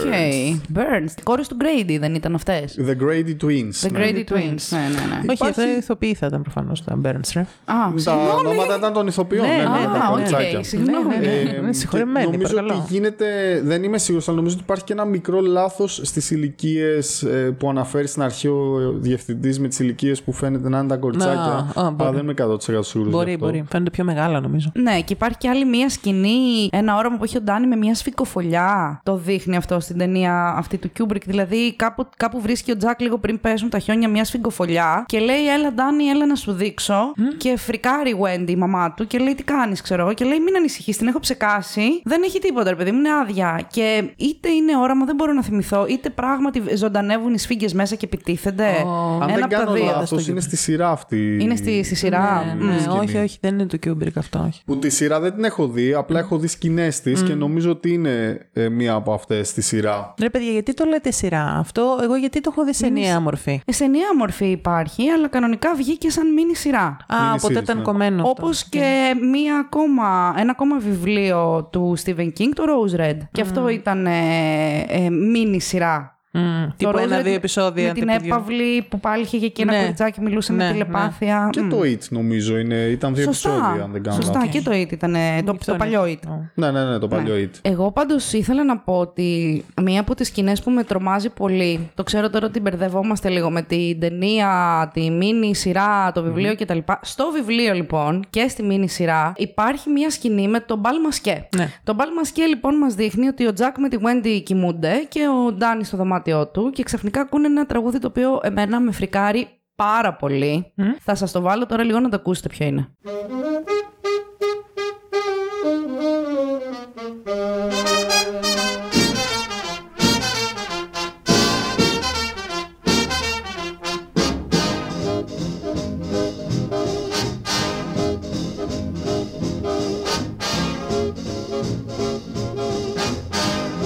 Είναι ένα που πάει του ρουρουρουν, τουν, τουν, τουν, τουρουρουν. Ναι, ναι, ναι. Α, ναι, το γνωστό. Λοιπόν, Να κάνω μια ερώτηση. ναι, Γιατί σε φρικάρει; με φρικάρει γιατί το έχω συνδυάσει με αυτήν την ρημαδιασμένη την ταινία του Stephen King. Τέλος πάντων, τη μίνι σειρά για να το πω. Ξυπνάνε και βρίσκουν παιδιά. Κομφετή, σερπατίνε. Αφού σας το λέω και μου σκόνη τη τρίχα, δεν τη βλέπετε τώρα, τη βλέπουν τα παιδιά. Σε τάραξε η ακαταστασία. Θα μπορούσε. Τους πήγε σερπαντίνα. Πήγε σερπαντίνα. Το ε, εσωτερικό ασανσέρ πήγαινε πάνω κάτω μόνο του. Πάει η Wendy να δει τι γίνεται. Α, ε, ανοίγει η πόρτα του ασανσέρ και είναι κάτι τύποι μασκαρεμένοι και τις πετάνε κομφετή. και τη λένε Ουί, ξέρω εγώ και τα σχετικά. Και μ, εκεί λοιπόν πάλι είναι αυτό με τον μπάλ μασκέ που του άρεσε πάρα πολύ και το περιέγραψε και πάρα πολύ αναλυτικά στο βιβλίο. Μαζί με το χρώμα κόκκινο λέει ότι ήταν μια καθαρή επιρροή από το Mask of the Red Death του Edgar Allan Poe, ένα διήγημα του 1842. Οκ. Και στο διήγημα λέει αυτό, ένας μεσαιωνικός πρίγκιπας διοργανώνει ένα μπάλ μασκέ στο κάστρο του. Και τη νύχτα, συγκεκριμένα τα μεσάνυχτα, όπως ακριβώς και στο βιβλίο δηλαδή, ο κόκκινος θάνατος, ο οποίο είναι μια, το οποίο είναι μια, ένα plague, πώς το λένε στα ελληνικά το plague, βοηθήστε με. Η... Πανώλη. Πανώλη είναι. Ναι, μια πανδημία σαν τον Πανδημία. COVID. Ναι, ναι, δεν παν- ξέρω, πανδημία, κάπως ναι. έτσι. Ε, σου προκαλεί κάποια συμπτώματα και καταλήγεις να πεθαίνεις πάρα πολύ βασανιστικά και αυτό βγαίνει στην επιφάνεια και αποκαλύπτεται στους συμμετέχοντες σε αυτό το μπαλ μασκέ και τους σκοτώνει όλους πολύ βασανιστικά. Και μάλιστα το βιβλίο νομίζω κλείνει με ένα quote του Stephen King το οποίο λέει στα αγγλικά, θα το μεταφράσετε εσείς And darkness and decay and the red death held illimitable domination over all. Μάλιστα. Έτσι. Τι είπε τώρα. Πάντως Τι και είπα; στην ταινία παίζει το κόκκινο πολύ. Παίζει ακριβώς, οπότε το μπάλ μας και με το κόκκινο χρώμα παντού έρχεται και κουμπώνει. Και πάρτι παίζει στην ταινία. Ναι. Για πες. Είναι η σκηνή που είναι στο μπαρ ουσιαστικά αυτό το πάρτι. και κάθεται ο Τζακ Νίκολσον. Περνάει μέσα από ένα πάρτι το οποίο συνδέεται λίγο με τη φωτογραφία στο τέλος. Αυτό Ναι, το πάρτι για μπράβο. πολλούς. Μπράβο. μπράβο. Μμ, Ναι. Ναι, ουσιαστικά ναι. Να, ας το πούμε προς το τέλος αυτό, να μην ναι, κάνουμε ναι. spoiler που σε μια ταινία 43 ετών. Επίσης, παιδιά, ένας πολύ σημαντικός συμβολισμός εδώ, όπως και σε άλλες ταινίες και βιβλία του Stephen King, είναι το, η εξάρτηση με το αλκοολ γιατί και ο ίδιος ο Stephen King το είχαμε πει και σε ένα επεισόδιό μας με την Ειρηνέλα, συγκεκριμένα στο Misery, που είχαμε αναλύσει εκεί την ε, πρωταγωνίστρια. Πάλευε με τον αλκοολισμό και αυτό που σας έλεγα και πριν, ότι κάποια βιβλία του λέει, όπως το Κούτζο και το Tommy Knockers, δεν θυμάται καν ότι τα έγραψε. Έλα ρε. Και κάποια στιγμή έκανε intervention η Τάμπιθα η γυναίκα του προς τα τέλη του 80 και μπόρεσε ο άνθρωπος να βελτιώσει λίγο την κατάστασή του και να βγει τέλος πάντων από αυτή τη μάχη με το αλκοόλ. Εγώ, παιδιά, έχω να πω, βλέπω εδώ ότι ο King πήγε, έμεινε σε ξενοδοχείο, είδε ένα όνειρο, είχε και τα θέματα του, έγραψε εκεί μια μαλακία. Και είναι ζάμπληκτο, α το διάλογο. Εμείς γιατί όχι. Ντροπή. Hold my beer Μα φάση. πραγματικά ρε φίλε, έλεος, έλεος. Πάντως δεν είναι τρομερό ότι αν δεν υπήρχε η Τάμπιθα δεν θα είχαμε Stephen King. Γιατί Ναι. ήταν αυτή που τον έπεισε να συνεχίσει όταν είχε απογοητευτεί στην αρχή της καριέρας του. Και ήταν και αυτή που τον βοήθησε πάρα πολύ με τις εξαρτήσεις του και όλα αυτά Είναι- να προχωρήσει. Είναι όλα τα χρόνια μαζί, παιδιά, αυτοί. ναι, νομίζω ότι είναι ακόμα μαζί. Οκ, μπράβο, μπράβο. Αντώνη, να σε ρωτήσουμε κάτι. Πιστεύεις εσύ ότι ο Jack Torrance ε, θα μπορούσε να ήταν και ένας αληθινός χαρακτήρας; Ήθελα να σας κάνω την ίδια ερώτηση. Στην προλάβαμε. και με προλάβατε, με πιάσατε έτσι στα πράσα. Η αλήθεια είναι ότι θεωρώ πως θα μπορούσε να είναι ένας αληθινός χαρακτήρας υπό συνθήκες. Ένας άνθρωπος που κάπως βρίσκεται μέσα στην τρελα Ε, αυτό πιστεύω. Ναι. Ωραία. Και αν, ας πούμε, υποθέσουμε ότι ήταν μια, μια υπόθεση η οποία είχε γίνει στα αλήθεια, είχε λάβει χώρα στα αλήθεια, είχε- είχε διαδραματιστεί σε κάποιο ξενοδοχείο στην Αμερική. Πώς θα τον ψυχογραφούσες, δηλαδή, τι θεωρούσες ότι θα τον είχε οδηγήσει να κάνει όλα αυτά, να είναι τόσο βίαιος απέναντι στο γιο του, να προσπαθεί να γράψει ένα έργο και να παθαίνει αυτό το writer's block; Πώς θα τον, έτσι, θα, θα τον ανέλυε; Πιστεύω ότι θα έλεγα ότι γενικά του στρίψε απλά του ανθρωπου Δεν, δεν μπορώ να σου το πω με, ψυχ, με ψυχολογικούς όρους, γιατί δεν τους γνωρίζω, ή ψυχιατρικού τέλος πάντων όρους. Θεωρώ ότι ήταν κάποιος άνθρωπος που ήταν στο verge του να φύγει από την άλλη πλευρά και τελικά ο συνδυασμός των καταχρήσεων με το writer's block και ίσως κάποια τραύματα μπορεί να είχε μικρότερος τον οδήγησαν σε αυτό το πράγμα. Εσείς Πολύ τι σωστά. πιστεύετε; Βασικά, πολύ σωστά το θέτεις και δεν είναι μόνο ότι πιστεύουμε εμείς, είναι ότι ο Τζακ, σαν χαρακτήρας, σαν fictional character εδώ, μεγάλωσε σε ένα καθολικό περιβάλλον στις Ηνωμένες Πολιτείες και ο πατέρας του, ο Μαρκ Τόρεν, τον κακοποιούσε, λέει, ψυχικά και σωματικά, όπως και κάθε μέλος της οικογένειάς του. Και σε όλη την παιδική του ηλικία, ο Τζακ φαινόταν να έχει αναπτύξει αγάπη προς τον πατέρα του, ειδικά τα πρώτα χρόνια. Και μετά, όταν είδε τις εκρήξεις που είχε βίας ο πατέρας του, φυσικά καταλαβαίνεις ότι όλος ο κόσμος γκρεμίστηκε και το μόνο που μπορούσε να λάβει πλέον από τον πατέρα του ήταν μια λεκτική και σωματική κακοποίηση. Οπότε καταλαβαίνεις ότι υπάρχει ένας λόγος που εδώ βλέπουμε έναν άνθρωπο που είναι πάρα πολύ θυμωμένος. Ναι. Υπάρχει ένας λόγος δηλαδή πίσω από όλα αυτά. Ναι, και γενικότερα είναι αυτό που καμιά φορά λένε ότι δεν μπορείς να ξεφύγεις από το πεπρωμένο σου, δηλαδή από αυτό που ήταν ο πατέρας σου για παραδειγμα που το οποίο δεν ισχύει, μπορείς να ξεφύγεις, απλά ξέρεις, είναι ε, λίγο μια τάκα που έχει υποθεί αρκετές φορές, ίσως σε αυτή την περίπτωση να ταιριάζει, για παραδειγμα σε περίπτωση που ήταν ένας πραγματικός χαρακτήρας, έτσι. Και γι' αυτό είδαμε ότι ο- και όταν έγινε και με το γιο του το ατύχημα, ας πούμε, που τον χτύπησε λίγο παραπάνω, σταμάτησε να πίνει. Ναι. Γιατί δεν ήθελε να φτάσει εκεί. Ίσως είδε μέσα από αυτό τον ίδιο του τον πατέρα. Νομίζω, Αυτό. δεν ξέρω, Ειρηνέλα, άμα θέλεις να ε, συμφωνήσεις εγώ- μόνο και αποκλειστικά μαζί μου, τίποτα άλλο δεν σου επιτρέπει. ότι το έχουμε δει και σε πραγμα, πραγματικούς εγκληματίες, ότι αυτό που τον καθοδηγεί είναι ο θυμός και η κακοποίηση από την οικογένειά του. Ναι, εντάξει, αυτά. Εγώ θέλω να πω το άλλο όμως, ρε παιδιά, ότι ναι, μεν υπάρχει μια σύνδεση με τον αλκοολισμό εδώ πέρα που ενισχύει προφανώς και βγάζει κάποια πράγματα στην επιφάνεια. Αλλά τουλάχιστον μέσα από την ταινία του, του Kubrick, και ήταν φάσεις, ξέρω εγώ, που μου κάναν και λίγο εντύπωση όταν έβλεπα την ταινία, σου δείχνει ότι δεν έχει το καλύτερο ποιόν ο Τζακ. Αχ, μου βάλε στη μύτη το μικρόφωνο, Χριστέ μου. Με το παρδόν. και ούτε καν να σ' αγαπώ πριν. Σε αγαπώ, Ειρηνελάκη, βάλτο. λοιπόν, μαλάκο.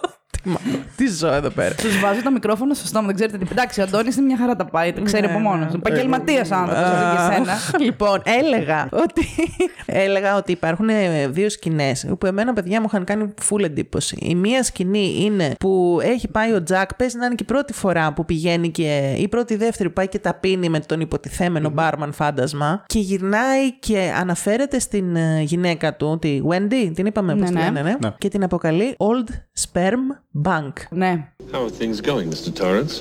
Things could be better, Lloyd. Things could be a whole lot better. I hope it's nothing serious. No. Nothing serious. Just a little problem with the uh, old sperm bank upstairs. nothing I can't handle, though, Lloyd. Thanks.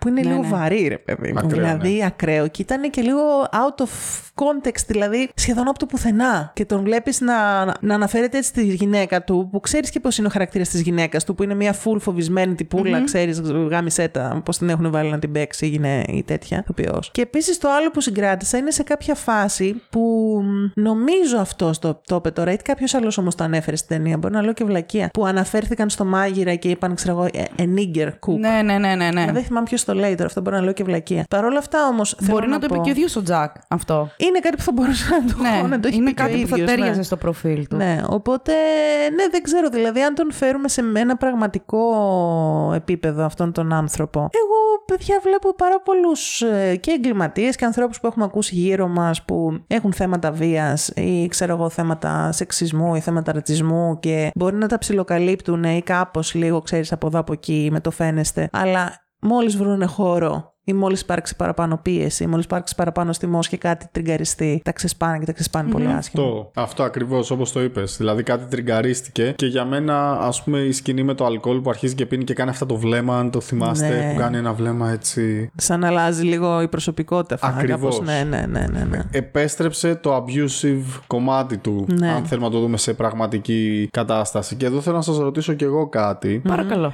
Έχετε αναλύσει ποτέ κάποιον εγκληματία που να σας τον θυμίζει ή να σκότωσε την οικογένειά του με βάναυσο τρόπο, που δεν τη Πολλούς, σκότωσε ο νομίζω. συγκεκριμένος, αλλά να επιτέθηκε ας πούμε στην οικογένειά του με βάναυσο τρόπο ή που να ήταν ε, άνθρωπος που τριγκαρίστηκε από κάτι τέτοιο; Γενικά, εμείς στο δικό μας το podcast προσπαθούμε να βγάλουμε λίγο, μάλλον να αναιρέσουμε αυτό που πολλοί μπορεί να έχουν δει σε ντοκιμαντέρ, το έχουμε πει κι άλλες φορές, αυτό που λέμε το απόλυτο κακό με αυτή τη μουσική, τη βαριά που παίζει από πίσω. Γιατί ε, ένας άνθρωπος, σίγουρα υπάρχει ίσως μια διαταραχή που υποβόσκει, οκ, αλλά παίζει πολύ μεγάλο ρόλο το βίωμα. Το έχουμε δει σε πολλούς. Νομίζω, Ειρηνέλα, ένας από αυτούς ήταν και ο αγαπημένος μας ο Ed, ο Ed Kemper, ο οποίος είχε πάρα πολύ έντονο θυμό απέναντι στη μητέρα του και σκότωνε θύματα εξ, εκτός από την οικογένεια και στο τέλος ηρέμησε όταν ε, σκότωσε την ίδια του τη μητέρα και με πάρα πολύ άσχημο τρόπο κιόλας.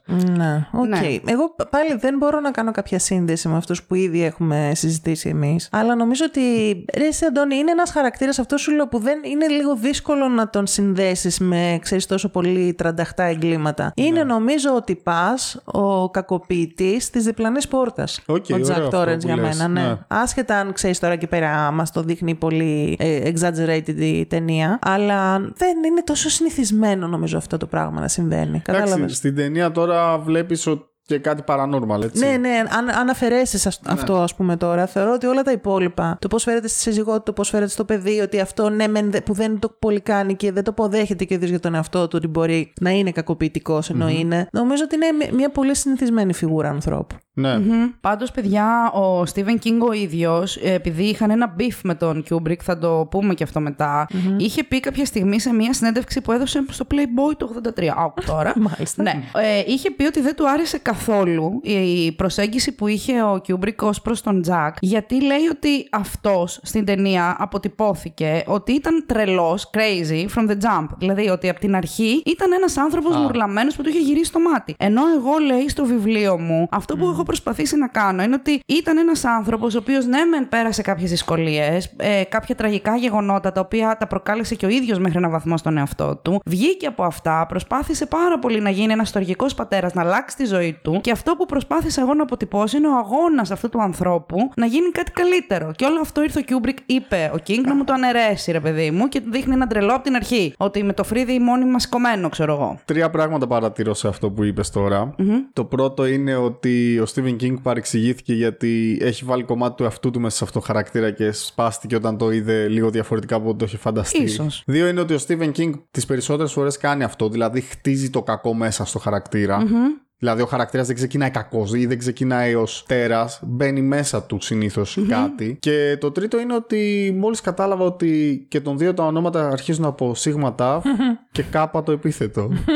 Σίγμα τα. Σωστό. Stanley Kubrick, Stephen King. ναι, ναι, ναι, ρε φίλε, ναι. Ναι, ναι, ναι, ναι, ισχύει. ισχύει. Γενικά, παιδιά, είχαμε πολλές διαφωνίες πάντως του Stephen King με τον Kubrick και όσον αφορά αυτό που είπε η Κυρινέλα για την αποτύπωση του χαρακτήρα της Wendy. Στον, ε, στο βιβλίο είναι μια γυναίκα λίγο πιο δυναμική, ενώ στην ταινία την αποτυπώνει ο Kubrick σαν ένα άβουλο σχεδόν on. Ναι, είχε πει ο Stephen King, έχουν σημειώσει εδώ, ότι είπε μάλλον τέλος πάντων ότι για το Stanley Kubrick ο τρόπος που έχει αποτυπώσει τη Wendy Torrance είναι ένας από τους πιο μισογυνιστικού λέει χαρακτήρες που έχουν ποτέ εμφανιστεί σε ταινία και είπε χαρακτηριστικά She's just there to scream and be stupid. Είναι απλά εκεί προκει- μόνο να ουρλιάζει και να φαίνεται ηλίθεια.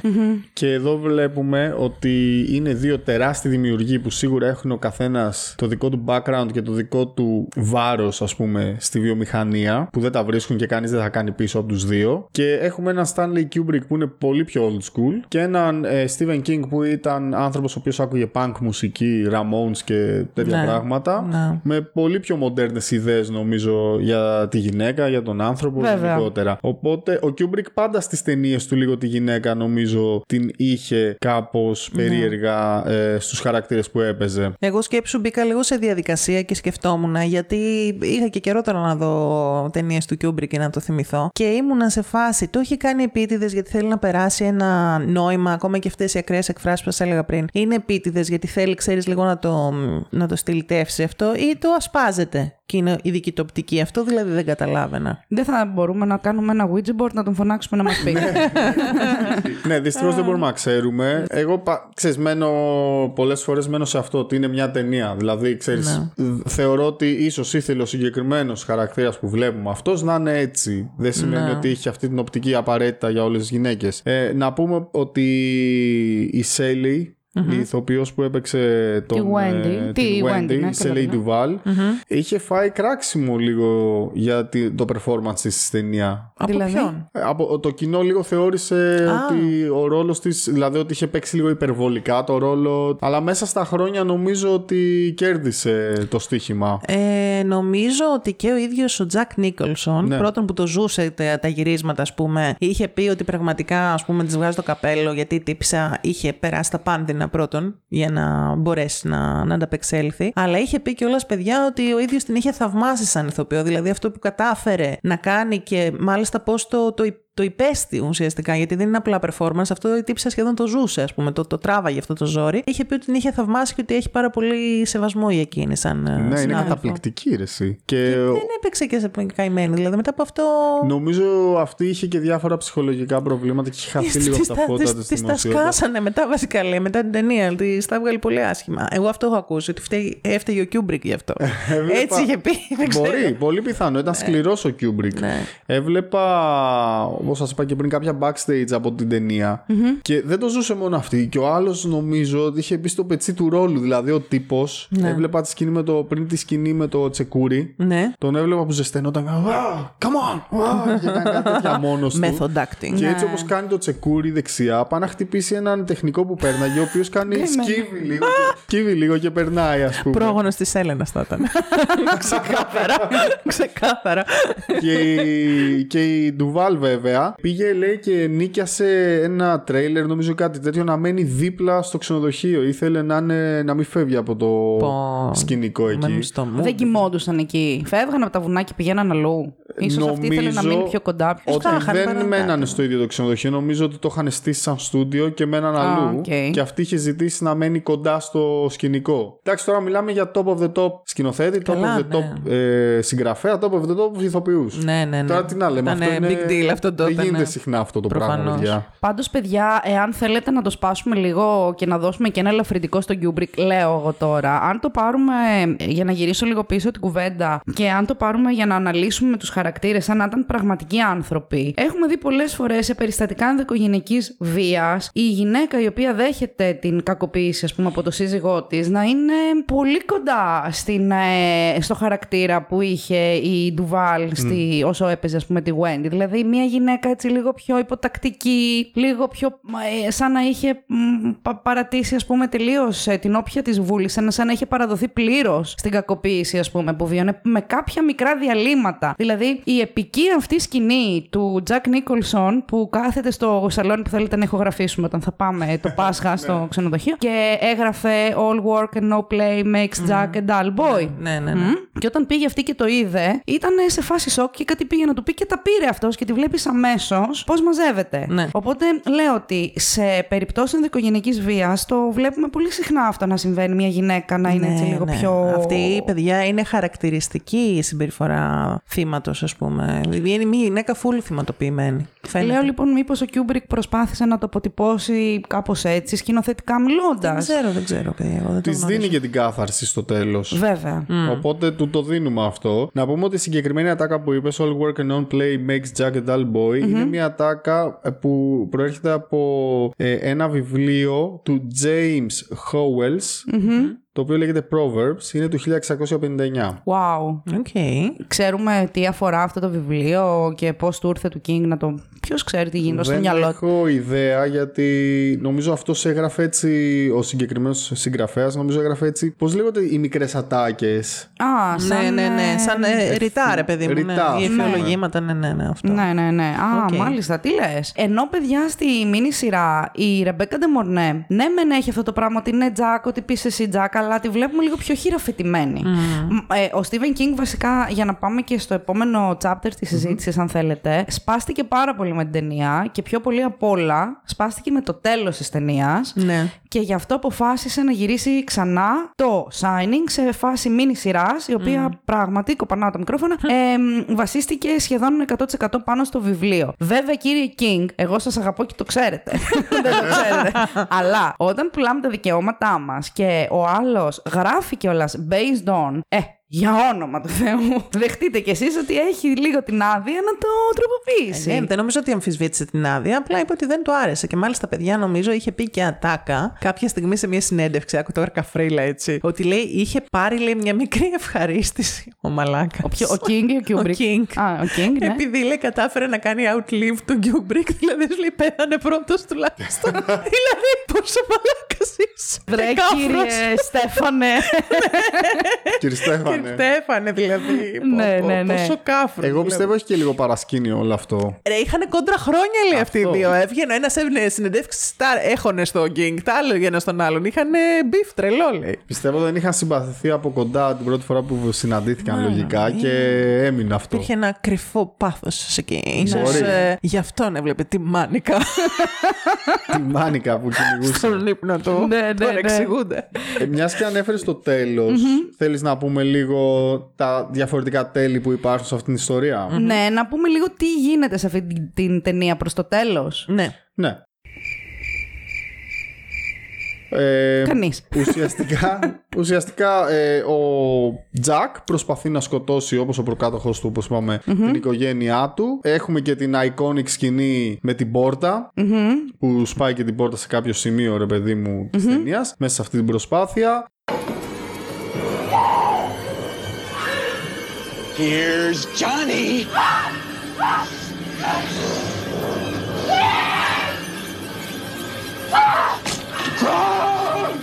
Και τελικά η γυναίκα του, η Wendy και ο γιος του καταφέρουν να φύγουν με ένα snowmobile που είχε Yes. έρθει προηγουμένως ο διευθυντής να τους βρει εκεί πέρα. Ο, ο μάγειρας, Ο μάγειρας, ο Dick συγγνώμη. Halloran, Ο- ναι. ναι, ναι, τον οποίο τον σκοτώνει.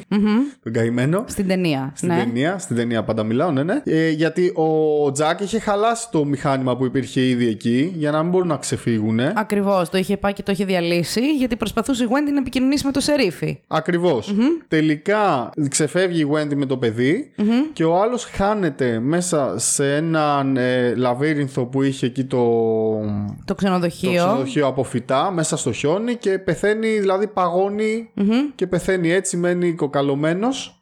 Και εδώ έρχεται η μαγική στιγμή ναι. που ουσιαστικά τον βλέπουμε σε αυτή την meme κατάσταση αλλά νομίζω ότι είναι η τελευταία σκηνή δηλαδή ότι έχει πεθάνει αλλά μετά μας δίνει ένα έξτρα πλάνο στο οποίο βλέπουμε μια φωτογραφία από το 1921 60 χρόνια σχεδόν Πριν. 60 κάτι πριν τα γεγονότα που βλέπουμε στην οποία φαίνεται ο Τζακ Νίκολσον ή μάλλον ο Ο Jack Torrance, ο ναι. Jack Torrance σε ένα πάρτι που γίνεται στο ξενοδοχείο μέσα στο λόμπι. Αυτό. Ε, Πριν Και 60 συμμετέχει. χρόνια. Ναι, ναι, ναι. Με Έγινε τη μέσα μορφή- στη φωτογραφία. Με τη μορφή και την ηλικία που τον είχαμε δει στην ταινία Ακριβώς. την υπόλοιπη.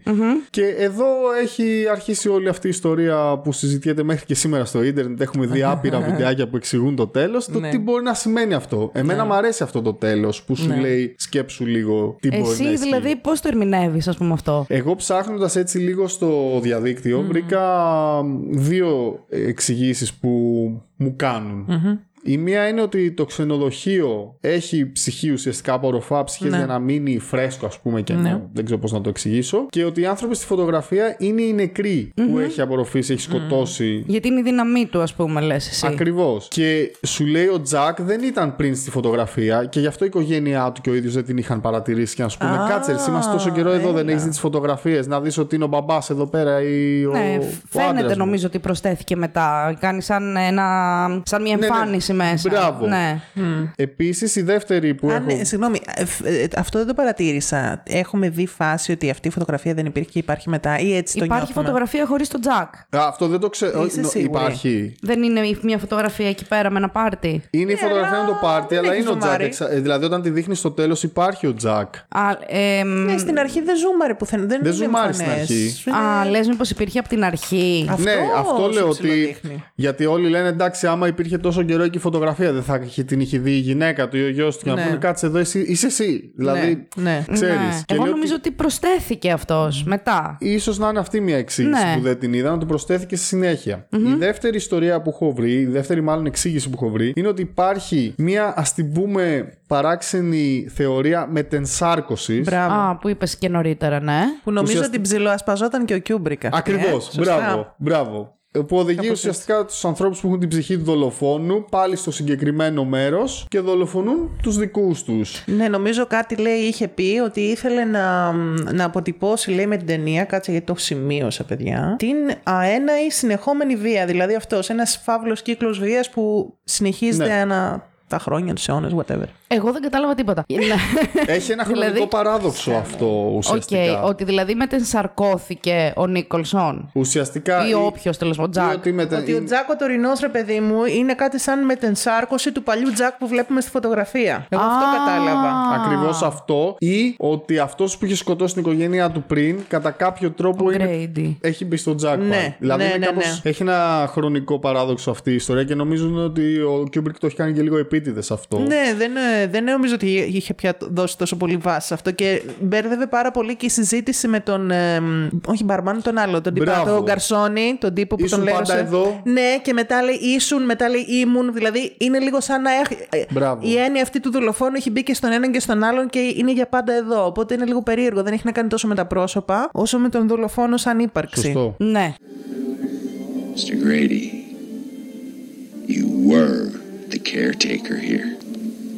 I'm sorry to differ with you, sir. But you are the caretaker. You've always been the caretaker. I should know, sir. I've always been here. Λογικό ο κύριος Στέφανος να έχει εκνευριστεί με τον Κιούμπρικ. Βλακείες. στο βιβλίο, παιδιά, δεν έγινε τίποτα από όλα αυτά. Στο βιβλίο ε, έλεγε συνέχεια μια φωνή, νομίζω στον πιτσιρικά, στον Ντάνι, ότι θυμήσου τον boiler. Θυμήσου τον boiler. Γιατί αυτός έπρεπε κάποιες φάσεις να σαν το πηγαίνει. Χόντορ. Να... Ποιο χόντο, χόντο center. Το Χόντο Σέντερ. Το Χόντορ, ρε παιδιά. Δεν, Α, δεν Χόντορ. βλέπατε το τέτοιο; Χόντορ. Το Game of Thrones. Που έλεγε άλλος Χόντορ, Χόντορ, Χόντορ. Παιδιά δεν το έβλεπα. Ρε, Χριστός όχι, και πέρα, ρε, δεν το Αντώνη. περίμενα αυτό από Ούτε σένα. εγώ το περίμενα από σένα. Ούτε εγώ το περίμενα από μένα. Αλλά η συνέβαινε. αλήθεια είναι ότι είχα φάει τόσο κάψιμο Α. Α. ε, που όλοι το βλέπανε που με έπιασε άρνηση τότε και τελικά Α. δεν έκατσα ποτέ να το, το έχω πάθει με δύο αυτό. Πολλής με το, κόσμος. Με Ναι, το και εγώ Game το of έχω Thrones ακούσει. και με το Lost το έχω πάθει. Αλήθεια. Λώστε. Πω, πω, Για εντάξει. κάποιο λόγο όταν μου λένε όλοι Α, πρέπει να το δεις, πρέπει να το δεις και το Breaking Bad. Δεν τα βλέπω γιατί με έχετε πρίξει να τα Ρε δω. φίλε, να, να σου πω θα το δεχτώ για το Lost, θα το δεχτώ άντε και για το Game of Thrones, το Breaking Bad. Θα το Πρέπει δω. να το δεις. Είδα το πρώτο επεισόδιο, σχάθηκα ρε, Ε, που το, πέφταν θα, κάτω άκου, όργανα. θα αντέξει. Τι; Που είχαν βάλει τον άλλο στο οξύ και πέφτανε κάτω τα Α, τα όργανα. δείχνει από την αρχή αυτά. Κοίταξε, θα αντέξεις τα πρώτα δύο επεισόδια. Μετά ρολάρι. Όντως. Ναι, ναι, ναι. Και υπάρχει και ένα επεισόδιο στο Breaking Bad το οποίο δεν ξέρω γιατί αυτό μην μας βρεις άμα το. Είναι ένα επεισόδιο το οποίο σου δείχνει όλο τον κόσμο και την ιστορία από τα μάτια μιας μύγας. Είναι και Οκ. αυτός ο ξάδερφος του Κιούμπρικ που το έκανε. Ωραία, τέλεια. Ε, Στο οπότε- βιβλίο πάμε τώρα. ε. Ναι, στο βιβλίο ήταν Ναι. πάντα ότι έπρεπε ο Τζακ Τόρενς να έχει το νου του στο boiler. Γιατί δεν έπρεπε να ανεβάσει πάρα πολύ υψηλή θερμοκρασία. Έπρεπε να πάει να το χαμηλώσει και να το κλείσει τελείως. Αλλιώς υπήρχε κίνδυνος ανατείναξη. Όταν αυτός λοιπόν καταπιάστηκε με το ότι ήρθε ο Ντίκ Χάλοραν που άκουσε μέσα του στο κεφάλι του τον Ντάνι να τον φωνάζει. Γιατί είχε τρελαθεί ο Τζακ και έσκασε μύτη ο Ντίκ Χάλοραν. Κυνηγούσε ο άλλος. Δεν τον σκοτώνει στο βιβλίο τον Ντίκ Χάλοραν, τον τραυματίζει και τον ρίχνει αναίσθητο. Κυνηγάει τη γυναίκα. Έχει και μια πολύ ωραία σκηνή την έχει στην ταινία του Kubrick που τον κλείνουν μέσα στο pantry. Νομίζω την έχει εκεί, δηλαδή μέσα στην αποθήκη με τα φαγητά. Τον κλείνει η και γυναίκα κάθεται του. και τρώει αυτός μπισκότα. ε, στο, δι- στη- στο Kubrick δείχνει ότι τον κλείνει μέσα, Ναι. αλλάζει το πλάνο και απλά στον έχει δείξει ότι έχει περάσει η ώρα και έχει κάτι ψηλοφάει, δεν τον δείχνει να τρώει. Ναι. Μιλάει με το φάντασμα του. το Grady, ο του Grady του ανοίγει να βγει. Και Ναι. δεν μας τον δείχνει ποτέ ότι του ανοίγει. Απλά κάποια στιγμή ο Τζακ φαίνεται ότι βγήκε και το υποθέτουμε στο, στο ναι, Kubrick. ναι, ναι. Κανονικά λοιπόν ανοίγει ο Grady την πόρτα και βγαίνει ο Τζακ και κάνει όλα αυτά τα ωραία με τα μαχαίρια και την κυνηγάει και λέει Here's, co- Here comes Johnny. Και Που όλα αυτά τα ωραία. παρεπιπτόντω που τον λένε Τζακ και αναρωτιόταν ο κόσμος γιατί λέει Τζόνι, είναι λέει μία ατάκα αυτή που ήταν Μπράβο. γνωστή από μία, ένα show του Τζόνι Κάρσον, λέει, το Tonight Show. Μάλιστα. Και έτσι έκανε κάθε φορά λέει well, ε, welcome το, Το κοινό του. το κοινό, ή ο announcer, όχι, και αυτός που τον ανοίγει. Λέει, Α. Here comes Johnny. From Hollywood, The Tonight Show, starring Johnny Carson. And now, ladies and gentlemen, here's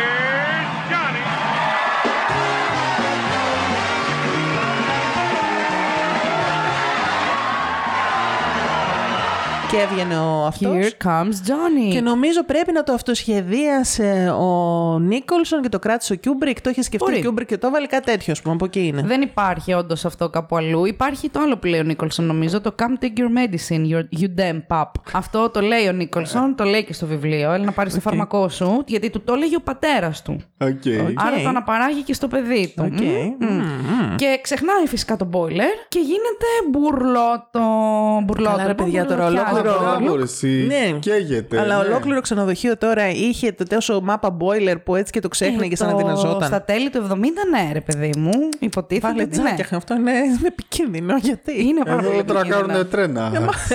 Έλα τώρα. Δεν τρακάρουν τρένα. Τι Σε είναι αυτά; Σε παρακαλώ. παρακαλούμε. τώρα. Αυτά δεν συμβαίνουν σε τέτοιες εποχές; ναι, μόνο τότε. Μόνο τότε. που σκάει το boiler σε κοντζάμ πεντάστερο.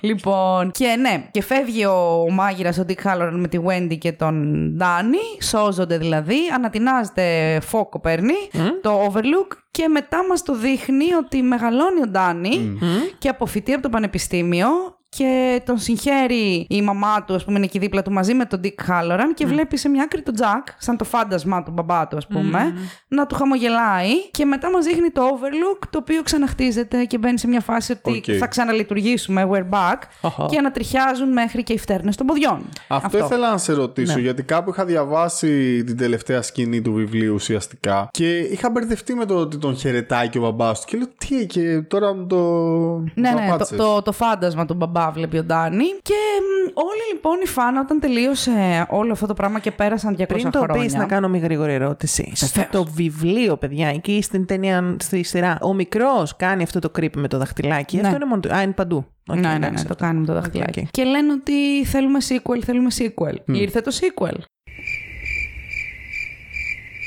Κανείς. Α, νόμιζα ότι, το- ότι ήταν ερώτηση που θα πάνταγες μόνος σου. Ε, Α, ναι, Όχι, και εγώ. περίμενες ε, να δω. ήρθε χρόνια μετά. Πόσα χρόνια μετά ήταν, 20... Το 13, το 19. βγήκε 19. οκ. Το 19, 80 και 19 είναι. Ωρε φίλε, 39 χρόνια. Πολλά χρόνια, ναι. Ε, Ούτε το Stranger Things δεν κάνει τόσο καιρό. ρε Φίλε, να δεις. πραγματικά. Ήταν τόσο το 39, το 19. 19. ήταν η Ναι. ταινία. Το Α, βιβλίο- το 19 ήταν ταινία, μπράβο. Το βιβλίο πότε; Μπράβο, έχεις δίκιο. Novel 13, έχεις δίκιο. Και πάλι, αλλά. Και πάλι, πολλά είναι. Πολλά 30 είναι. χρόνια. Πολλά είναι. Ναι, το 2013 λοιπόν βγάζει ένα sequel ο κύριος Στέφανος εδώ. Θα δε πάλι όνειρο. ναι, είδε πάλι ένα όνειρο και μα, το είχε τάξει. Νομίζω είχε κάνει και ένα poll κάποια στιγμή ότι θέλετε να βγάλω sequel σε αυτό ή σε κάτι άλλο. Δεν- Α, δεν έμαθε, θυμάμαι. έμαθε το Instagram και σου λέει. Ναι. Αυτό πώς δουλεύει αυτό; Στέφανος Βασιλείου. ναι. Αυτό. Ω, φίλε, τι είπε; δεν ξέρω. Στέφανος Βασιλείου. Ε, King. Αχ, Παναγία μου. αυτό Πού είναι. είστε με. τον κατέστρεψες forever και είναι Αυτό γαμάτο. είναι ο κύριος Στέφανος Βασιλείου. Στε- Ο κύριος Στέφανος Βασιλείου ή Βασιλιάδης, δεν ξέρω, μπορεί να είναι πόντιος. λοιπόν, ναι, και λέει, παιδιά, θα σας το δώσω και βγάζει λοιπόν ένα πέσιο sequel, το Doctor Sleep. Εγώ δεν μπήκα στον κόπο να διαβάσω το βιβλίο. Είδα την ταινία με πήρε ο ύπνος. Μεγαλώνει ο Ντάνι, σκάει μύτη μια αδερφή. Κάτι η ο- βαμπύρδες κάνει εκεί Κάτι πέρα. βαμπύρ, Α, κάτι ό,τι πάνε να είναι. πίσω στο Overlook, κάτι περίεργα πράγματα γίνονται. Αυτός λέει τελικά έχει άλλη μία κόρη κάνει ο Τζακ όσο ήταν φοιτητής. Και Ε, το παιδιά, μπλέξε δεν μου πολύ, άρεσε χωρίς καθόλου. νόημα, ναι. Ρε παιδιά, Καθόλου. ξέρετε τι μου τη πάει στα sequel. Όταν προσθέτουν χαρακτήρες που άκυρους. Ναι. Δηλαδή τώρα έχει μια κόρη ο Τζακ κάπου. Τι- δηλαδή, δεν, δεν εξυπηρετεί τίποτα αυτό. δεν ναι. εξυπηρετεί, όχι, Ναι. δεν μ' αρέσει. Το διάβασα λίγο το, την ε, περίληψη του βιβλίου. Η Άμπρα, Άμπρα λεγόταν, λέει. Άμπρα. Η, η κόρη του, Άμπρα. Και είχε λέει και αυτή ένα. Χάρισμα. Το, ναι, είχε και αυτή το Shining. Ήταν λέει ισχυρό medium αυτή. Έγινε και αυτό Stranger Things. Όλοι είχαν Μα χάρισμα. πραγματικά, ρε φίλε. Φαντάζεστε στο τέλος του Stranger Things να αποδειχθεί ότι είναι τα παιδιά του Τζακ. Είχε μόλις παιδιά έχουν παντού. ένα χάρισμα. Και όλα παιδιά. Τον τύπο. Τι- Ναι, το Stranger Things πότε θα ξαναβγεί; Φέτος Τι γίνεται; νομίζω. Α, φέτος. Ε, 24 νομίζω θα βγει η τελευταία σεζόν Ε, Θα και έχουν θα τελειώσει. πάει Θα κλείσει. φαντάρι τώρα τα παιδάκια. Ε, ναι, εν τω μεταξύ έχουν γίνει κοντζάμα. ε, Αυτό λέγεται καινούργια. Stranger Things Effect. Λέγεται Stranger Things Effect όταν έχεις παιδάκια που παίζουν σε σειρές και μεγαλώνουν. Α, ναι, Γιατί βέβαια. τη φάγανε με τον COVID αυτή Ναι. και δεν προλάβαν και αυτά τα παιδιά μεγάλωσαν και δεν προλάβαν να κάνουν τις σκηνές που έπρεπε όσο μικρά. Και ήταν- και αλλάξαν λίγο το σενάριο, έγινε λίγο Κατάλαβα. χαμούλης. Ναι, ναι, ναι. Θα παίξουν πάλι οι ίδιοι ηθοποιοί; Οι ίδιοι ηθοποιοί και θα τελειώσει. Ε, ναι, εντάξει. στο- πλέον στην Θα είναι πέμπτη παντρεμένοι σεζόν. με παιδιά πια. Ναι. ναι. Τέλος πάντων, και αυτό ήταν το Dr. Sleep. Δεν ναι, ξέρω εγώ, δεν ξέρω εσύ, Αντώνη, αν θέλεις κάτι να πεις. Εγώ, παιδιά, δεν, δεν τη- τη θυμάμαι πολύ αχνά την ταινία. Δεν ξέρω αν θα έμπαινα. Μπορεί κάποια στιγμή να μου τη δώσει να την ξαναδώ. Ναι. Αλλά δεν μου άρεσε καθόλου. Και δεν καταλαβαίνω το νόημα. Και οι Times έγραψαν ότι δεν έχει καμία σχέση ο τρόμος με το τρόμο που σου δημιούργησε μια ταινία του 80, ας πούμε κιόλας. Καμία σχέση. Ναι. Είναι καν τρομακτική Ρε βασικά. παιδιά τώρα, ό,τι και να λέμε, στις ταινίες που έχουν κάνει τεράστια επιτυχία, τα πετυχημένα sequel τα μετράς στα δάχτυλα του ενός χεριού. Ναι. Δεν είναι, είναι εξαιρετικά σπάνιο φαινόμενο. Εγώ είχα κάνει ένα επεισόδιο το καλοκαίρι για το Scream. Που για το είδος του, έτσι. Ναι. Ήταν πολύ επιτυχημένα τα δύο πρώτα sequel Ναι. που έγιναν. Ναι. Μη σου πω ότι το δεύτερο μου αρέσει και περισσότερο. Ο Νονός νομίζω ήταν άλλο ένα sequel που θεωρείται top. Ο, τε- το Terminator. Το Terminator, το Judgment Day ήταν το Ήταν καλύτερο. καλύτερο το δεύτερο από το πρώτο, δηλαδή. Ισχύει, ναι. συμφωνώ. Αλλά γενικά ο κανόνας λέει ότι. Ναι, ναι, δεν. μετά Θα στον είναι πιο δρόμο- σούπερ μετά, ναι. Ειδικά ρε φίλε, σε ώρα σε κάτι ταινίες τρόμου, επειδή μιλάμε για horror τώρα, που το πάνε στο ε, 8, 9, 10. Καλά, ναι, ναι. Και λες ρε φίλε, πλέον είναι όχι Saw, σούπα. ας πούμε. Το σο. Το βλέπω το θάνατό σου. Ξέρεις ποιο άλλο επίσης ήταν που δεν ξέρω ακριβώς αν θα, δεν θα το πω sequel, αλλά ναι, είναι βασισμένο ας πούμε, το Suspiria. Το Suspiria είναι πολύ παλιά ταινία. Ναι, Του και, Dario γυρίσ- Argento, ναι. λες. Ναι. Και, και γερ- γυρίστηκε ξανά με μια άλλη βερσιόν αλλιώτικη πιο πρόσφατη, το 10, 12, 14, Ναι, ναι, δεν ναι, θυμάμαι ναι, ναι. πόσο ήταν. Ωραία, και ήταν μιας και εξαιρετική. ανέφερες το Suspiria. Ναι. Είδα φέτος το Suspiria πρώτη φορά. Το παλιό ή το καινούριο; το παλιο και είδα και το Shining. Το Suspiria δεν μπορούσα να το δω. Ούτε τρόμαξα, βαρέθηκα. Ναι. Δεν... Είναι άλλη φάση. Είναι, Αυτό. και το- είναι, είναι τελείως άλλη φάση. Το καινούριο το Suspiria όμως, που δεν είναι κλασική ταινία τρόμου. Παιδιά, εγώ υπήρχαν κάποιες σκηνές που δεν άντε. Δηλαδή έκλεινα τα μάτια. Βέβαια ήταν πιο πολύ λίγο. έδειχνε κάτι πολύ γκροτέσκ. Αλλά προσωπικά το βρήκα αριστούργημα σαν ταινία. Αλλά δεν είναι κλασικός τρόμος. Δεν είναι ακριβώς horror, είναι λίγο περίεργε, περίεργες ταινίες του Ντάρι Ναι. Αρτζέντο γενικά. Ναι. Και νομίζω ότι η κόρη του Ιάζη Αρτζέντο μετά προσπάθησε να το συνεχίσει, μετά έκανε κάτι πορνοτενίες, κάτι περίεργα πράγματα. Τρομακτικές πρωτοτενίε. Όχι τρομακτικά, κανονικές. Εγώ θέλω να ρωτήσω την Έλενα Ναι. τι πιστεύει ότι συνέβη εκεί πέρα. Στο Overlook Hotel; Α, νόμιζα στο... Δηλαδή θέλω την άποψή σου λίγο σε σχέση με το. Στην τι μπορεί πραγματικότητα. Τι Να... εννοείς; Όχι. Στο Shining, τι ήταν το κακό αυτό που τους βρήκε και τι νομίζω ότι ήταν αυτό που συνέβη στο Τζακ. Ε, εγώ νομίζω, παιδιά, την έχουμε ξαναδεί αυτή την ταινία. Είναι... Ποια ήταν αυτή η ταινία, παιδιά, με τη, με τη βίλα με τα φαντάσματα, που... με το σπίτι με τα φαντάσματα, το Winchester. Το Winchester είναι βασισμένο σε αληθινά και καλά γεγονότα. Είναι ένα σπίτι το οποίο υπάρχει και είναι από αυτά τα επισκέψιμα horror houses στις Ηνωμένες Πολιτείες και υποτίθεται πως ήταν ένα σπίτι το οποίο τρεφόταν από τις ψυχές των ανθρώπων και ότι δεν σταμάτησε ποτέ να χτίζεται μόνο του. Α, ναι, ναι, ναι, ναι. Που μου αυξάνονται τα δωμάτια, ναι, ναι, και κάτι. Και ότι είναι, λέει, δεδαλώδες, ε, η δεδαλώδης η κατασκευή του και υπάρχουν και διάδρομοι και σκάλες που δεν οδηγούν πουθενά. Οπότε και στα tours πρέπει να ακολουθείς αυστηρά το μονοπάτι που ε, σου δείχνει ο guide και δεν πρέπει να φεύγεις από αυτό, γιατί μπορεί να χαθείς Ναι. μέσα στο σπίτι. Υπάρχει λοιπόν αυτός ο μύθος, οπότε το έχουμε ξαναδεί και συμφωνώ ότι ενδεχομένως και το Overlook να ήταν ένα ξενοδοχείο το οποίο τώρα του King του αρέσουν πολύ τα στοιχειωμένα grounds, δηλαδή να χτίστηκε και κάπου σε γη, ας πούμε. Το έλεγε, μπράβο. Το λένε. Ναι. Ινδιάνο, ναι. Μπράβο. Burial. ε, Burial. Ναι, νεκροταφείο Ινδιάνου. Το έχουμε ξαναδεί και στο Pet Cemetery, νομίζω αυτό. Ναι, και στα φιλαράκια στο κουκλόσπιτο. Και Α, ναι. Μπίμπι. Τέλειο. Ναι. πήρε φωτιά. Είδε, πήρε φωτιά. Πήρε φωτιά. Ήταν είδες. μια αλληγορία για Α. Stephen King. Ακριβώς. Βασισμένο στην- στο Νόβελ. Ωραία, φίλε, Ναι, ναι, κρυφά ναι. νοήματα. Ε, οπότε ναι, παιδιά, αυτό θεωρώ λοιπόν ότι ε, όντας χτισμένο πάνω σε ιερή γη, ξέρω εγώ, ε, ηθαγενών εκεί της Native Americans τέλος πάντων, ε, ότι ζούσε από αυτό το πράγμα. Του άρεσε προς εκδίκηση τέλος πάντων το ότι καταπατήθηκε η ιερή γη ενδεχομένως να τρώει ψυχές και να ζει από αυτό και να μεγαλώνει. Γι' αυτό και το βλέπουμε μετά να ξαναχτίζεται Ναι. το Overlook. Αυτό. Αυτό πιστεύω εγώ. Πολύ Εσείς; ωραίο. Εσύ; Ναι, τον ακούω αυτόν τον παραλληλισμό. Ε, δηλαδή λίγο ότι και καλά όλη αυτή η φάση βασίζεται σε αυτό το κομμάτι ότι ήταν λίγο η ιεροσιλία που χτίστηκε εκεί το ξενοδοχείο. Άρα η γη και τα πνεύματα των προγόνων εκδικούνται με αυτόν τον τρόπο ή τέλος πάντων έχουν δώσει εκεί ένα κακό vibe. Εγώ πάντως παιδιά που λέγατε και πριν για το τέλος Ειδικά για το Kubrick. Τώρα το άλλο και με το καυστήρα δεν, δεν το θυμάμαι. Πάνε χρόνια, δεν θυμάμαι το Essence. Αλλά ρε γαμώτο, δεν είχα έτσι αυτή την αίσθηση όμως της ικανοποίησης όταν σου δείχνει το Τζακ. Πεθαίνει από μόνος του, ρε φίλε. Απλά Εγκλωβίζεται καταραίει, μέσα στο εγκλωβίζεται, maze πεθαίνει. και πεθαίνει ναι. από και άλλη απλά υποθερμία. φεύγει. Δηλαδή, έχουμε συνηθίσει λίγο να βλέπουμε ότι εγώ θα περίμενα να γίνει κάτι και κάπως η Wendy ή Α. ο μικρός κάπου, κάπως, κάποιος από τους άλλους πρωταγωνιστές Να σκοτώσει. ναι, κατάλαβες. Σαν το Κάπως... Scream, η Neve Ναι, Campbell. ότι και κα... Μπράβο, ότι κάποιος από Ναι. του άλλους ήρωες Ναι, ναι, ναι. φέρνει τη δικαιοσύνη. Ενώ Να ήταν σε αυτό, το Purge, δηλαδή, να, να ενώ, παίρνανε ναι, εκδίκηση ενώ με εδώ αυτόν τον δεν, τρόπο. δεν υπάρχει purge στην πραγματικοτητα Είναι λίγο,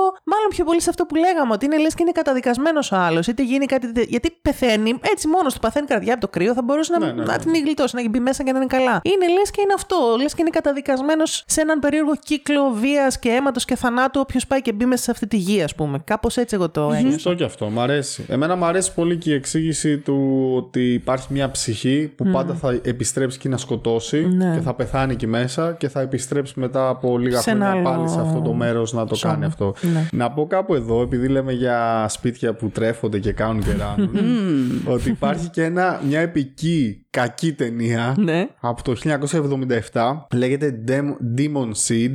Demon, Demon Seed. Seed, Ο- οκ. Ο Seed. σπόρος του δαίμονα. Ναι. Ναι, Ναι. ή αλλιώς η επανάσταση των ρομπότ. Χριστέ μου, τι μαλακία μετάφραση είναι αυτή. Ε, Τραγική μετάφραση. Τραγική. Οι ατσίδες με τα μπλε. Κανονικά, ρε Μπράβο. μαλάκα, πόπο. Για να σας το πω πολύ γρήγορα. Ναι.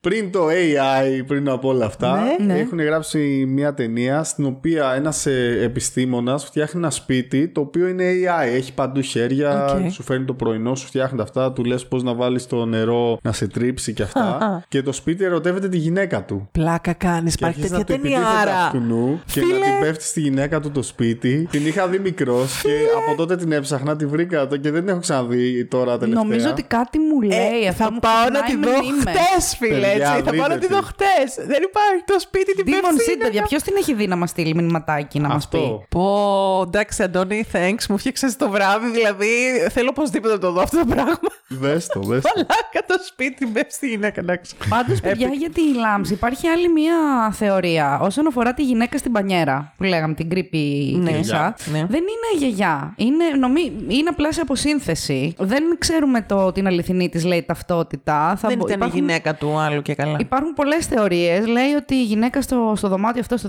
237, μπορεί να ήταν ε, η γυναίκα του Grady, η μαμά των Grady Twins.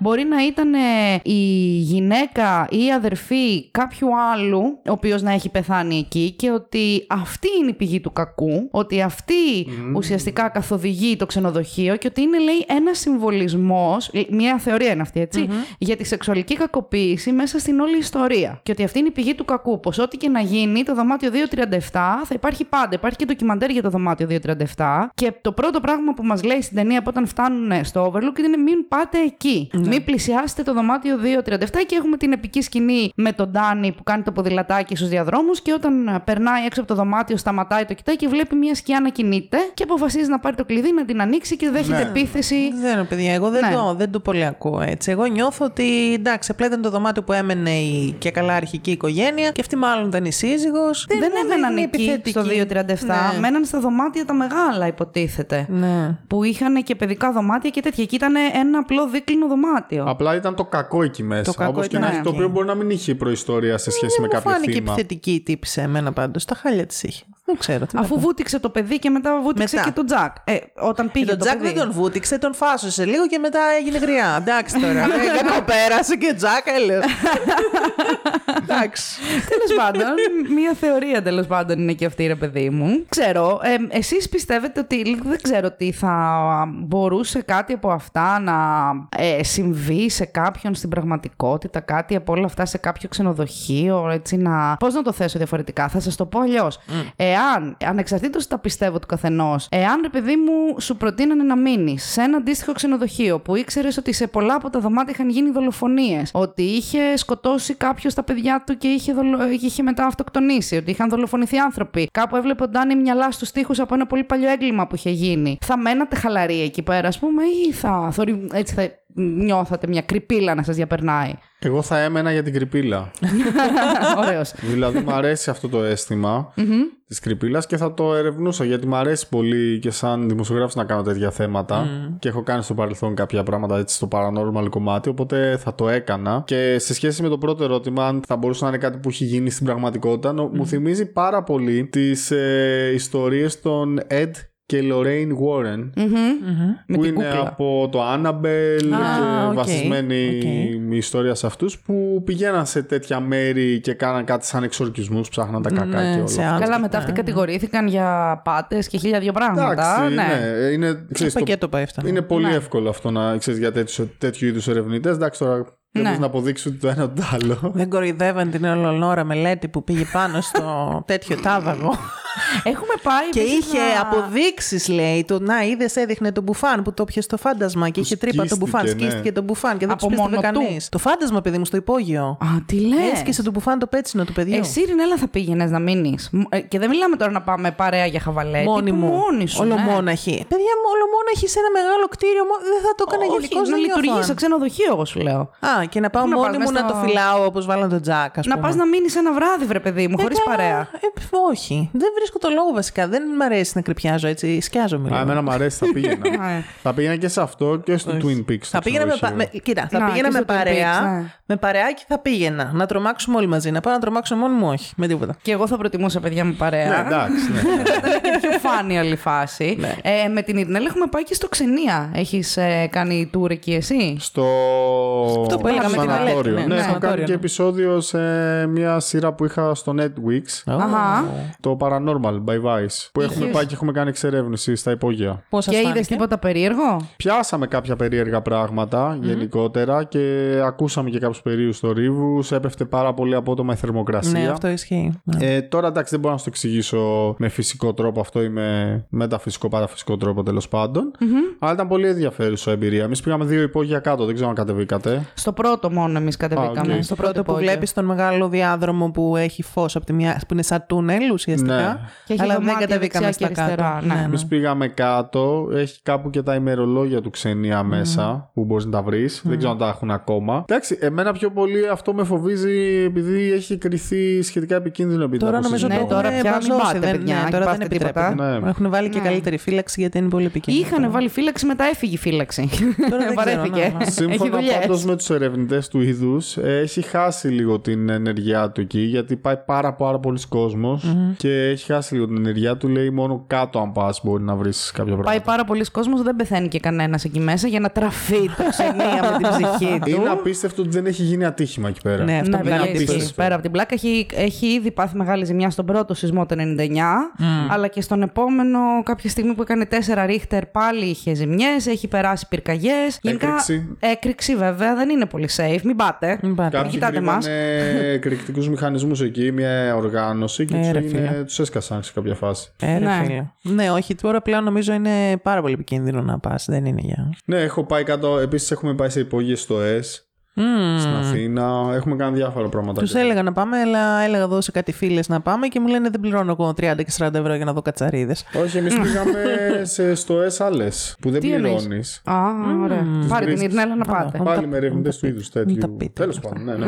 Χιστό πάνω πάλι, Έχουμε αλλά ωραία. κρυπιάσει γενικά τη ζωή μας. Θα κρυπιάσουμε κι άλλο όσο περνάει καιρός. Ωραία είναι αυτά, παιδιά. Όσοι Τέλεια, είστε ναι. λάτρες, λάτρεις του horror γενικότερα, νομίζω ότι οι ταινίες, όχι όλες, και τα βιβλία του Stephen King είναι πολύ καλή επιλογή. Για να... Έλα να σας κάνω μια ερώτηση τώρα, εδώ που μάλλον είστε κι εσείς φαν του ίδιου. Ποια είναι λοιπόν η αγαπημένη σας ταινία του Stephen King και γιατί; Α ξεκινήσει ο κύριος Κωνσταντάρας εδώ, εκ δεξιών μου. Δύσκολο ερώτημα τώρα αυτό. Ταινία του Stephen King αγαπημένη, ε; Ταινία, όχι βιβλίο. Άντε και βιβλίο και απλά επειδή εγώ δεν έχω διαβάσει γι' αυτό είπα ταινίες. Βιβλίο είναι το Pet Cemetery, αγαπημένο μου, του, και είναι και από τα πρώτα του σχετικα Η ταινία δεν μου άρεσε πάρα πολύ.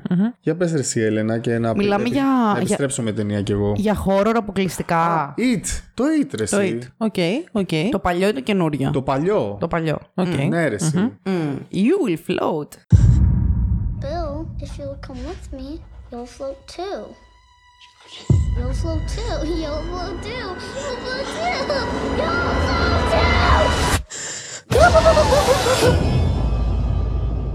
Εγώ έχω φοβία με τους κλόουν. ναι. ναι, ναι, ναι. Οπότε καταλαβαίνεις τι έπαθα. Το βλέπω και στον ύπνο μου μετά, δεν καταλαβαίνεις. Ναι, εμένα βιβλίο, το Salem's Lot, νομίζω μου άρεσε πάρα πολύ το βιβλίο. Ταινία θα πω τη Λάμψη. Λυπάμαι πολύ. Οκ.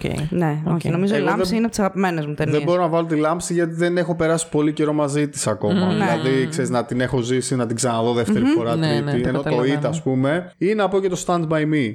Επίσης, Ναι, το σε- πράσινο μίλι επίσης είναι πολύ ωραίο. Φοβερή Και εγώ ταινία. αυτές τις δύο θα έλεγα να σας πω παιδιά, που Το δεν Stand είναι το By πιο Me, χώρο. ας πούμε, η σκηνή με το, παι- με το πτώμα. Ναι, ναι, ναι. Μπορεί να μην είναι τρομακτική ταινία, αλλά αυτή η σκηνή μένει χαραγμένη, ειδικά αν τη δεις ως Βέβαια. παιδί. Το είχα δει και εγώ, το είχα δει στην Όλοι ηλικία των μας. παιδιών περίπου και ίσως και λίγο μικρότεροι, των παιδιών που δείχνουν δηλαδή στην ταινία.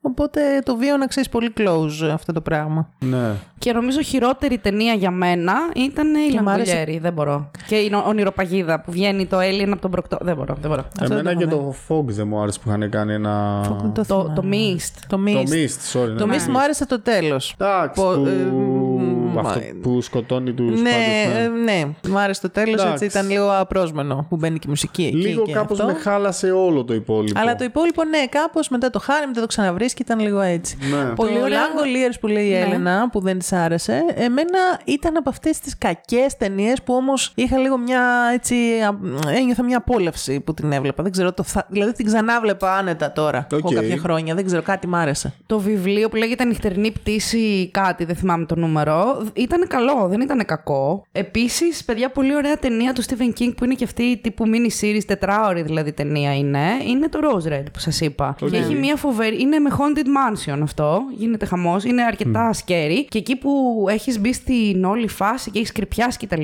Χτυπάει η πόρτα, ταράζονται όλοι. ανοίγει η πόρτα και είναι ο Stephen King. Ναι, ρε, μαλάκα. Και λέει, σας έφερα τις πίτσες.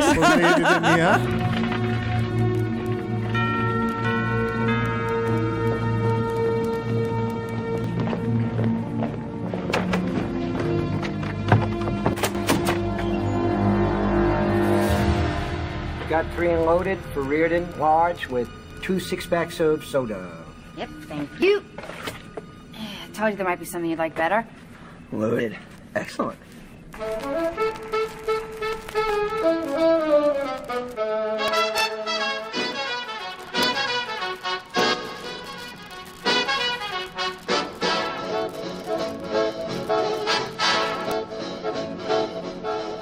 Rose Red. Rose Red, ναι, ναι, ναι. Πώς Φούλα τη δω αστείο. για απόψε αυτή; Είναι τέσσερις ώρες, παιδί μου. Θα τη δώσω τέτοιο. Σε δώσει, σε δώσει. δώσεις. θα χάσεις το, το mood. Θα Καλό χάσεις την ήταν, καλό ατμόσφαιρα. ήταν αυτό. έχει Εγώ πολύ τώρα πλάκα. διαβάζω το Salem Slot που ανέφερε Το και Salem μέχρι, Slot, μέχρι Παναγία. στιγμής μου αρέσει πολύ. Ναι. Δεν ξέρω αν θα μπορέσω ποτέ να ξεπεράσω το Pet Cemetery. Το Pet Πραγματικά, Cemetery, παιδιά. εγώ δεν έχω διαβάσει τι- το βιβλίο. Δεν έχω δει ούτε την ταινία εγώ. δεν Η γνωρίζω. ταινία για τα δικά της δεδομένα τα χρονικά που γυρίστηκε είναι creepy. Το Pet Cemetery 2 πολύ μέτριο και δεν έχω δει το Pet Cemetery 3 που έχει βγει τώρα. Έχει βγει καινούριο Που Pet παίζει ο Cemetery. David Duchovny. Duchovny από το ναι, X-Files. νομίζω ναι, ναι. Εγώ θα το δω γιατί είμαι τεράστιος φαν του X-Files και να πω επίσης Μπράβο, Αντώνη. ότι και το X-Files έχει επεισόδια Stephen King. Νομίζω έχει γράψει δύο-τρία επεισόδια Α, Stephen ναι. King. Έλα ρε. Ή έχουν ε, βασιστεί σε δικά του. Oh, I like. Και αυτό δεν το ήξερα. Να, Να, πάρω λίγο Stephen ένα King, θα σας σκληροπυρηνική πω. φαν. Θα το πούμε. Είναι ένα επεισόδιο λέγεται Τσίγκα. Τσίγκα. Τσίγκα. Για να το δει όποιος και όποια θέλει. Είναι το δέκατο επεισόδιο της πέμπτης σεζόν Οκ, προς το τέλος. και ήταν γραμμένο από τον Stephen King. Ω, οκ. Μόνο ένα επεισόδιο έχει κάνει για τα X-Files; Ή Έχεις, έχει, έχει κάνει και άλλα; Νομίζω πως έχει κάνει ένα, έχει γράψει ένα, αλλά στην πραγματικότητα υπάρχουν και άλλα επεισόδια που λες εντάξει είναι Stephen King. Ναι, ναι, ναι. Αυτό. Οπότε προφανώς μπορεί να είχαν εμπνευστεί και να. Ε, πάρα πολύ. Ε, εντάξει, με τόσο. Εντάξει, τόσο paranormal εκεί. Έχει παρα, ε, full paranormal και μ, γενικά ρε παιδί μου, εντάξει το X-Files τώρα τι να λέμε Καλά. είναι... ναι. Αχ, έτσι μεγαλώσαμε. Ναι, πραγματικά. Και υπάρχει άλλη μία σειρά του Stephen King, βιβλίο προφανώς, που λέγεται Kingdom και την, έχει, την έχουν κάνει και remake Αμερικανιά απέσια, δεν βλέπετε, και ε, την έχει κάνει ο Lars von Trier. Oh. Και σε κάθε επεισόδιο βγαίνει ο Τρίερ με ένα πουκάμισο έτσι που έχει κάτι φουφούλια εδώ μπροστά. φουφούλια με ένα creepy βλέμμα του τρελού και λέει Hello, I'm Lars von Trier. Και λες Παναγία μου τι θα δω. Είναι πολύ ωραία σειρά, πολύ ατμοσφαιρική. Έχει να κάνει με ένα νοσοκομείο και με τα creepy πράγματα που Το γίνονται μέσα σκηνοθετεί στο ο Trier, νοσοκομείο. Ε, αυτό. όχι, δεν το σκηνοθετεί ο Τρίερ. Απλά βγαίνει και λέει Γεια σας, είμαι ο Lars von Trier. Συστήνεται σε κάθε επεισόδιο. Έτσι. Ξυνίζω, Ε, χριστιανή. ξυνίζω τη μούρη μου. Τώρα ξέρεις την άποψη Θα μου σε για τον Trier. πετάξω έξω. Κάθε φορά. Έλα, Λοιπόν. εντάξει, είπαμε. Υπερεκτιμημένα wallpapers. Oh, boom. Τέτοια τη λέω και την ταράζω κάθε φορά. δεν, μπο- δεν θα μιλήσω γιατί είναι crossover. θα τα πούμε στο δικό μας Στο δικό επεισόδιο. μας, το θα με τριβέ. βρήσει, έχει Θα ιδέα. μπορώ να το ακούσω. Μου μιλήσει άσχημα.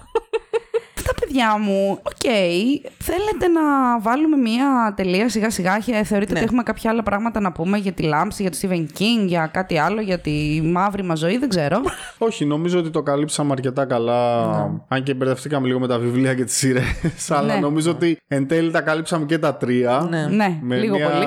συγκινητική προσπάθεια της Έλενας σήμερα να μας βάλει σε μια σειρά. Σωστά. Εγώ το μόνο που έχω να πω κλείνοντας είναι ότι βλέποντας την ταινία για πρώτη φορά στα 37 μου, με ένα πιο έτσι όριμο μυαλό σε σχέση με το να το είχα δει παλιότερα, μπορώ να πω ότι κατάλαβα γιατί είναι classic. Και παρότι αυτοί οι δύο δημιουργοί είχαν ε, τις διαφωνίες τους, το γεγονός ότι ο περισσότερος κόσμος θυμάται αυτό και όχι τη σειρά, νομίζω δείχνει ότι έβαλε το λιθαράκι του και ο Κιούμπρικ σε αυτό το Ε, ξεκάθαρα. σάγκα. Ξεκάθαρα. Οκ, ξεκάθαρα. το challenge λοιπόν που έχω εγώ να πω για σένα, Ντόνι, είναι ότι όταν θα τελειώσει το Salem's Lot, Ναι, ναι. Πάρε μια ανάσα βέβαια πρώτα. Διάβασε το βιβλίο αν θέλεις στη λάμψη και μετά μπες στη διαδικασία να δεις και τη μήνυ σειρά και κάνε μετά τη σύγκριση. Θα δεις ότι υπάρχουν πάρα πολλά πράγματα που δένουν πολύ περισσότερο για μένα στη μίνι σειρά και ας μην είναι το ίδιο ρε παιδί μου από πλευράς σκηνοθεσίας. Προφανώς. Overall, παιδιά, εμένα μου αρέσουν και τα δύο. Εντάξει, Ναι. δεν μπορώ να συγκρίνω τον Jack Nicholson τώρα, αλλά. μ, Εγώ νομίζω είναι παιδιά, ωραία. η ταινία του Kubrick είναι ακριβώς based on. Πήρε ο τύπος τώρα αυτό το story και έκανε ένα δικό του έργο τέχνης. Πολλά, πολλά είναι based Δεν on. είναι μια κλασική. Δηλαδή, ο, ο, για μένα ο Kubrick δεν ήθελε να πει την ιστορία. Ο Kubrick χρησιμοποίησε την ιστορία για να πει αυτό που ήθελε να πει εκείνος. Εικαστικά, με μηνύματα, με την κάβλα του. Δεν με ενδιαφέρει ακριβώς τι είχε στο κεφάλι του, αλλά είναι Kubrick. Βασίστηκα και βγάζω αυτό το όραμά μου. Ο Stephen King, που είναι και ο συγγραφέας, προφανώς και ο άνθρωπος ήθελε να πει μια ιστορία. Και αυτή την ιστορία εννοείται τη λέει καλύτερη σειρά, γιατί είναι ακριβώς. Ναι, ναι, ναι, ιστορία- μπράβο, μπράβο. Ναι, πολύ σημαντική για τον King η ιστορία που ήθελε να πει, γιατί έχει πάρα πολλά στοιχεία δανειστεί από την προσωπική του ζωή. Εξού και κολλάει αυτό που είπαμε και νωρίτερα, ότι θα μπορούσε άνετα να είναι και ένας άνθρωπος ο οποίος να είναι υπαρκτός, αληθινός χαρακτήρας. Ναι. Ίσως και γι' αυτό να τσατίστηκε, παιδιά. Κοίτα, Ναι. ο Kubrick είναι Hollywood. Ναι. Ο Kubrick είναι Stephen King. Είμαι ο Kubrick. Δεν θα με κουνήσεις. Πάρ τα λεφτά σου και μην μιλάς. Ναι. Ακριβώς. Ο άλλος είναι πιο true λίγο στο, στα ιδανικά του, αλλά πήρε τα λεφτά και μίλησε, εντάξει. Γιατί είναι για αυτό ο Μίλησε. Stephen King. Μίλαγε για πολύ. Και Αλλά μετά νομίζω ότι, θάνατον ο, του άλλου νομίζω μίλαγε. ότι ο Kubrick δεν θα δεχόταν να το κάνει χωρίς να βάλει την πινελιά του. Το Ναι, ρε φίλε, είναι δυνατόν τώρα. Ε, Εν τω μεταξύ, δεν θυμάμαι τώρα, όχι, δεν το είπα αυτό πριν, αλλά είχε σχολιάσει, λέει, και ο Brian De Palma, εξίσου σκηνοθέτης, και είχε πει ρε παιδί μου ότι. Ήταν κανονικά... εξίσου σκηνοθέτης. Ναι, ο, Το- Σκηνοθέτης εδώ. Σκηνοθέτης Brian De Palma. Εξίσου σκηνοθέτη. Λοιπόν, και είχε πει ο Ντεπάλμα, παιδιά, λέει ότι και καλά, τώρα τι πας να κάνεις ρε Kubrick, ας πούμε, horror, γιατί λέει δεν μπορείς να κάνεις direct horror, γιατί λέει δεν του αρέσουν ούτε μπορεί να καταλάβει τους ανθρώπους. Οπότε δεν μπορείς να μπεις μέσα στο. Είσαι τύπου πολύ. Ναι. Ε, για μένα το highlight όλων αυτών των πραγμάτων που είπαμε για το Beef Kubrick ε, King Ναι. ήταν αυτό το τουλάχιστον πέθανε πρώτος. δηλαδή. Μαλάκα, πραγματικά. Κύριε Βασιλείου. Κύριε Βασιλείου, το Έλεος. γάμισε. Σεβασμός στους νεκρούς. Λέμε και εμείς εδώ σε αυτό το podcast. Λοιπόν, παιδιά, αυτά εγώ πρέπει να πάω να ψάξω εισιτήρια τώρα για το Oregon. Είπαμε, είναι το ξενοδοχειάκι. Ναι, ναι, είναι το Oregon. Είναι το. Περίμενε, περίμενε, το έχουμε. Timberline Lodge. Λοιπόν, όποιος έχει πάει και έχει μείνει σε αυτό το ξενοδοχείο, μπορείτε, σας παρακαλώ, να μας πείτε δύο πράγματα. Γιατί Στείλτε εγώ. μας και φωτογραφίες. Ναι. Ναι, έτσι όπως το είδα στο site που είδα την πανοραμική φωτογραφία. Φρίκαρα, παιδιά. Έχει ακόμα και, τα, και τους θάμνους απ' έξω που ζωντανεύανε. Αυτά ήταν σαν Αυτά ήταν σκυλάκια. στην ε, τέτοια. Αυτό δεν ήταν στην ταινία, ήταν στο βιβλίο. Ναι. Ναι, ναι, ναι, ήταν σε σχήματα ζώων και ζωντανεύανε. Ναι. Και ακουγόταν από το τέτοιο που. Πώς το λένε αυτό το άθλημα που χτυπάς το μπαλάκι με το. Σκος. Όχι, παιδί μου, σκό το. Α, το 80. Το Κρίκετ. Κρίκετ. Και έλεγε Α, nice shot. Δεν ξέρω Γιατί σκος. δεν υπήρχε σκοτ το 80. Ε, Ξέρεις τι θυμήθηκα τώρα. Μου λέει, Πού είναι ο άντρας μου, για σκός του λέω εγώ. Αυτός καταλαβαίνει στο εξωτερικό. από τον Dolce Vita. είναι αυτό. λοιπόν, αυτά παιδιά μου. Και επειδή ε, θα πάμε Πάσχα, sorry που σε διακόπτω. Ναι. Μου ήρθε τώρα κάτι που δεν το είχα σκεφτεί πριν. Θα πάμε Πάσχα Ναι. και θα σπάσουμε αυγά που θα είναι κόκκινα. Ναι. Ω, καλό. Αυτό. Θα συνεχίσουμε Και κι εμείς, πολύ θα λοιπόν. αρέσει στο Overlook Hotel. Την αυτό. αένα η βία πάνω στα αυγά. Εμείς με το χρώμα κόκκινο. Πραγματικά. Λοιπόν, παιδιά, εντωμεταξύ, έχουμε και Χριστούγεννα τώρα σε λιγες μέρες. Νομίζω ότι. Δεν ξέρω. Α, Εμένα για κάποιο λόγο αυτή η ταινία είναι συνυφασμένη με τα Χριστούγεννα. Δεν ξέρω. Κρύο, βουνό. Την παίζει και τηλεόραση Χριστούγεννα, παιδιά. Την παίζει, όντως. Την παίζει. Η τηλεόραση Χριστούγεννα. ναι, κυρίως τη μεγάλη του. Τι συμβαίνει ξαφνικά; δεν ξέρω, για λίγα δευτερόλεπτα. για λίγα δευτερόλεπτα κοίταζα δεξιά. Ήμουνα σαν, σαν άλλο podcast ξαφνικά. Αντώνη, μας συμβαίνει αυτό εδώ πέρα σε αυτό το podcast. Είμαστε στο δωμάτιο 237 ξαφνικά. λοιπόν, ε, την ε, ταινία εννοώ της μεγάλης διάρκειας. Εννοώ. Αξιοποιήσει. Χίλια συγγνώμη, σας εύχομαι. Συνεχίστε. Πάει το χριστουγεννιάτικο πνεύμα. Να προσέχετε, παιδιά, τώρα τα Χριστούγεννα που θα πάτε διακοπές. Να μην πάτε πουθενά να κάτσετε στο σπίτι σας, γιατί ελοχεύουν κίνδυνοι. Μπορεί να πάτε σε ένα ξενοδοχείο και να έρθει ο πρώην επιστάτης, να σας δελεάσει με κάτι και μετά να σας βάλει να σκοτώσετε τους άλλους και μετά τον εαυτό σας. Ή ακόμα χειρότερα να έρθει κάποιος πρώην, σκέτο. Πρώην σκέτο. Αυτό και αν είναι horror. Είδατε, εγώ και ο Αντώνης από του χάρου τα δόντια γλιτώσαμε στη Θεσσαλονίκη. Αυτά συμβαίνουν, να τα Ναι. βλέπετε. Γι' αυτό, παιδιά, τις διακοπές να κάτσετε σπίτι σας, να τρώτε κουραμπιέδες και μελομακάρονα μέχρι να σκάσετε, να φάτε δίπλες, να κόψετε βασιλόπιτα και να τρώτε, να μην πάτε πουθενά. Να δείτε γιατί το ποτέ δεν ξέρετε πότε θα σας μαγνητοσκοπημένο βρει το πρόγραμμα κακό. του Μέγκα. Βασιλόπιτα. Βασιλόπιτα, Stephen King. Stephen King. Ε, Πόσες μόνοι συνδέσεις. τους. Μόνοι τους, μόνοι τους. Εντάξει. Όλο το βράδυ μπορούμε να το Βγαλμένα κάνουμε όλα από τη αυτό. ζωή. Τέλος. Αχ, Παναγία μου. Κύριε Νοσταλγικέ, πείτε μας Παρακαλώ. λίγο, πού μπορούμε να σας βρούμε; Πείτε μας λίγο για εσάς κάποια πράγματα, για όσους δεν σας ξέρουν. Ντροπή και έσχος. Στο OnlyFans. Ωραία. Έτσι τον βρήκαμε κι εμείς τον Αντώνη. ναι, ρε. Έτσι, και έτσι. στο OnlyFit. Εκεί μας βρήκε ο Αντώνη σε εμάς. Γι' αυτό μου δώσατε παντόφλες. ναι, ναι, ναι. Παιδιά, το παιδί. Καταρχάς, εγώ θέλω να πω για να δείτε τι καλός που είναι. Κοπανά από τη χαρά μου το μικρόφωνο. Ήρθε στο σπίτι και εγώ λέω: Εντάξει, τον άνθρωπο τον έχω δει πολύ λίγο, ρε παιδί μου. Δεν έχω την οικειότητα να του πω να βγάλει τα παπουτσάκια του για την μπακτήρια. και με το που ήρθε το παιδί λέει: Θα βγάλει τα παπούτσια μου. Και λέω: Όχι, βρε Αντώνη, κρίμα. Όχι, όχι, θα βγάλω τα παπούτσια μου. Καλά, λέω: Επιμένει. Επέμεινε Ευρώπη, και τη έκανε στο Ευρώπη. χατήρι. Και Αυτά τώρα είσαι είναι. πολύ ωραία. Παντοφλάκια με αρκουδάκια. Σε έχει πάλι. λατρέψει για Ναι, πάντα. είναι πολύ ωραία. ε, μπορεί να με βρει ο κόσμος στο το νοσταλικό podcast στο Instagram, στο Facebook και πλέον στο TikTok. Yeah. Θα αρχίσω να κάνω content έτσι ειδικό για το TikTok. Και θέλω τώρα να μάθω πού μπορεί να βρει ο κόσμος εσάς. Πες τα, Έλενα, πω σε κουτσομπόλα. Εγώ πριν πω που μπορεί να βρει ο κόσμος εμάς, να πούμε ότι το νοσταλγικό podcast του κυρίου Αντώνη εδώ πέρα, για όποιον δεν το ξέρει, ε, έχει να κάνει το περιεχόμενό του με θέματα 90s και zeros. Μέχρι εκεί, δεν πας; Πάω μέχρι εκεί, ναι, ναι. Μμμ. Είτε είναι ταινίες, είτε είναι σειρές, είτε είναι concepts. Είναι πάρα πολύ ωραίο. Και νομίζω ότι έχεις και κανάλι στο YouTube. Έχω και το κανάλι στο YouTube, ναι, το Ναι. Ντελίνες. Ε, Εντελώς διαφορετικό content από αυτό που κάνουμε στο νοσταλγικό Ε, κάνουμε podcast, βασικά vidcast ουσιαστικά θεωρείται, με καλεσμένους από διάφορα κομμάτια της ε, ας πούμε pop Showbiz. κουλτούρας, Α, της οκ. showbiz ε, και παράλληλα κάνουμε και κάποιες δικές μας εκπομπές όπως είναι το case study, το newsletter και γενικά θα το χτίσουμε κι άλλο, δηλαδή θα κάνουμε και καινούργια πράγματα. Ο Αντώνης είναι δημιουργικότατος. Βεβαίως. Να τον ψάξετε και να τον ακολουθήσετε πω- σε κάθε πλατφόρμα. Ευχαριστώ πάρα πολύ που με φιλοξενήσετε εδώ στο σπίτι. Στο, Αλήθεια, όχι, μάλλον, δεν είναι όχι στο παιδί σπίτι. μου, Ντροπή, Στο- στούντιο, είναι στα στούντιο. Vineyard Gardens. Αυτό.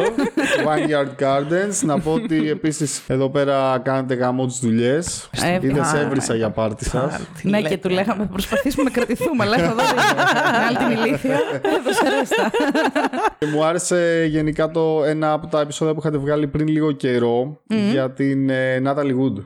Ω, Α, ναι, ναι, ευχαριστούμε πριν πάρα από πολύ. κανένα μήνα περίπου. Ναι, ναι, ναι. ναι, ναι, ναι, ναι, ναι. Ήταν Ευχαριστούμε πολύ. πάρα πολύ ωραίο επεισόδιο. Και- Εδώ της κυρίας Ειρηνέλα ήταν το Να είστε καλά. concept. Και επίσης και το επεισόδιο που είχατε κάνει επίσης με τη Ζήνα που είχατε κάνει με, την, Με τους ε, επίκει με τους εφήβου επίκης που έχεις εφήβους. κάνει και εσύ επεισόδιο να Έχουμε πούμε. κάνει με τα δύο, ναι. δύο. Με τα Ναι, παιδιά. ναι, ναι, Με τα ναι, ναι. παιδιά. Τραγούδια που έχουν πονηρό υπονοούμενο. Μπράβο, Πριν ναι. το πάρτι που Λίγο είχαμε πριν κάνει το παρέα. πάρτι, ναι. Και είχαμε κάνει και παιχνίδια Τα παίζαμε video μικρή. games. Ναι, ναι, Ναι, και ναι. που λέγατε. Τα- Όχι, τα γενικά παιχνίδια games. σκέτα, ναι, Γενικά τυφλό. Παιχνίδια παιχνίδια και οκ, κάνανε οκ, και ένα οκ. πολύ ωραίο βίντεο που πήγανε σε ένα γηπεδάκι και ήταν Ναι, και ναι, παίζανε ναι, καλά. ναι, Εντάξει, ναι, ναι, πέθανα. ναι. Πολύ Τα πλάκα. χαιρετίσματά μας και γενικά να πω ότι χαίρομαι πάρα πολύ που γίνεται ένα community, podcast community που νομίζω ότι θα βοηθήσει πάρα πολύ όλους και όλες μας. Ναι, θα Βέβαια, πιάσουμε όταν, ένα ε, σπίτι δεν όταν είμαστε γεράσουμε μπροστά- όλοι μαζί. Ναι.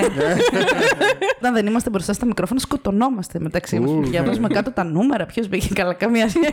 Ούτε καν. Πραγματικά είναι πάρα πολύ ωραίο αυτό. Και εγώ δεν το. Νομίζω ότι δεν το περίμενα, ούτε Ναι, εσύ κανένας μας, φαντάζομαι. όχι, όχι. Ότι θα υπάρχει. Εσύ αυτή- έτσι απλά, παιδιά, είπε και με έδειξε. Έτσι. Τι να κάνω, Πω, είστε πω. μεγαλειοτάτη. Τίμηση. Έχουμε άλλο βασιλιά σήμερα για να Ράγισε το το συζητήσουμε. γυαλί. Ράγεις, ράγεις. Ε, λοιπόν, εμείς παιδιά είμαστε, είπαμε το Dumb and Dumber podcast για όσους δεν μας ξέρετε. Πολύ καλά κάνετε γιατί είμαστε χάλια, δεν ακουγόμαστε ιδιαίτερα. Oh, yes. Ε, Ε, Αν λες τέτοια πράγματα. ναι.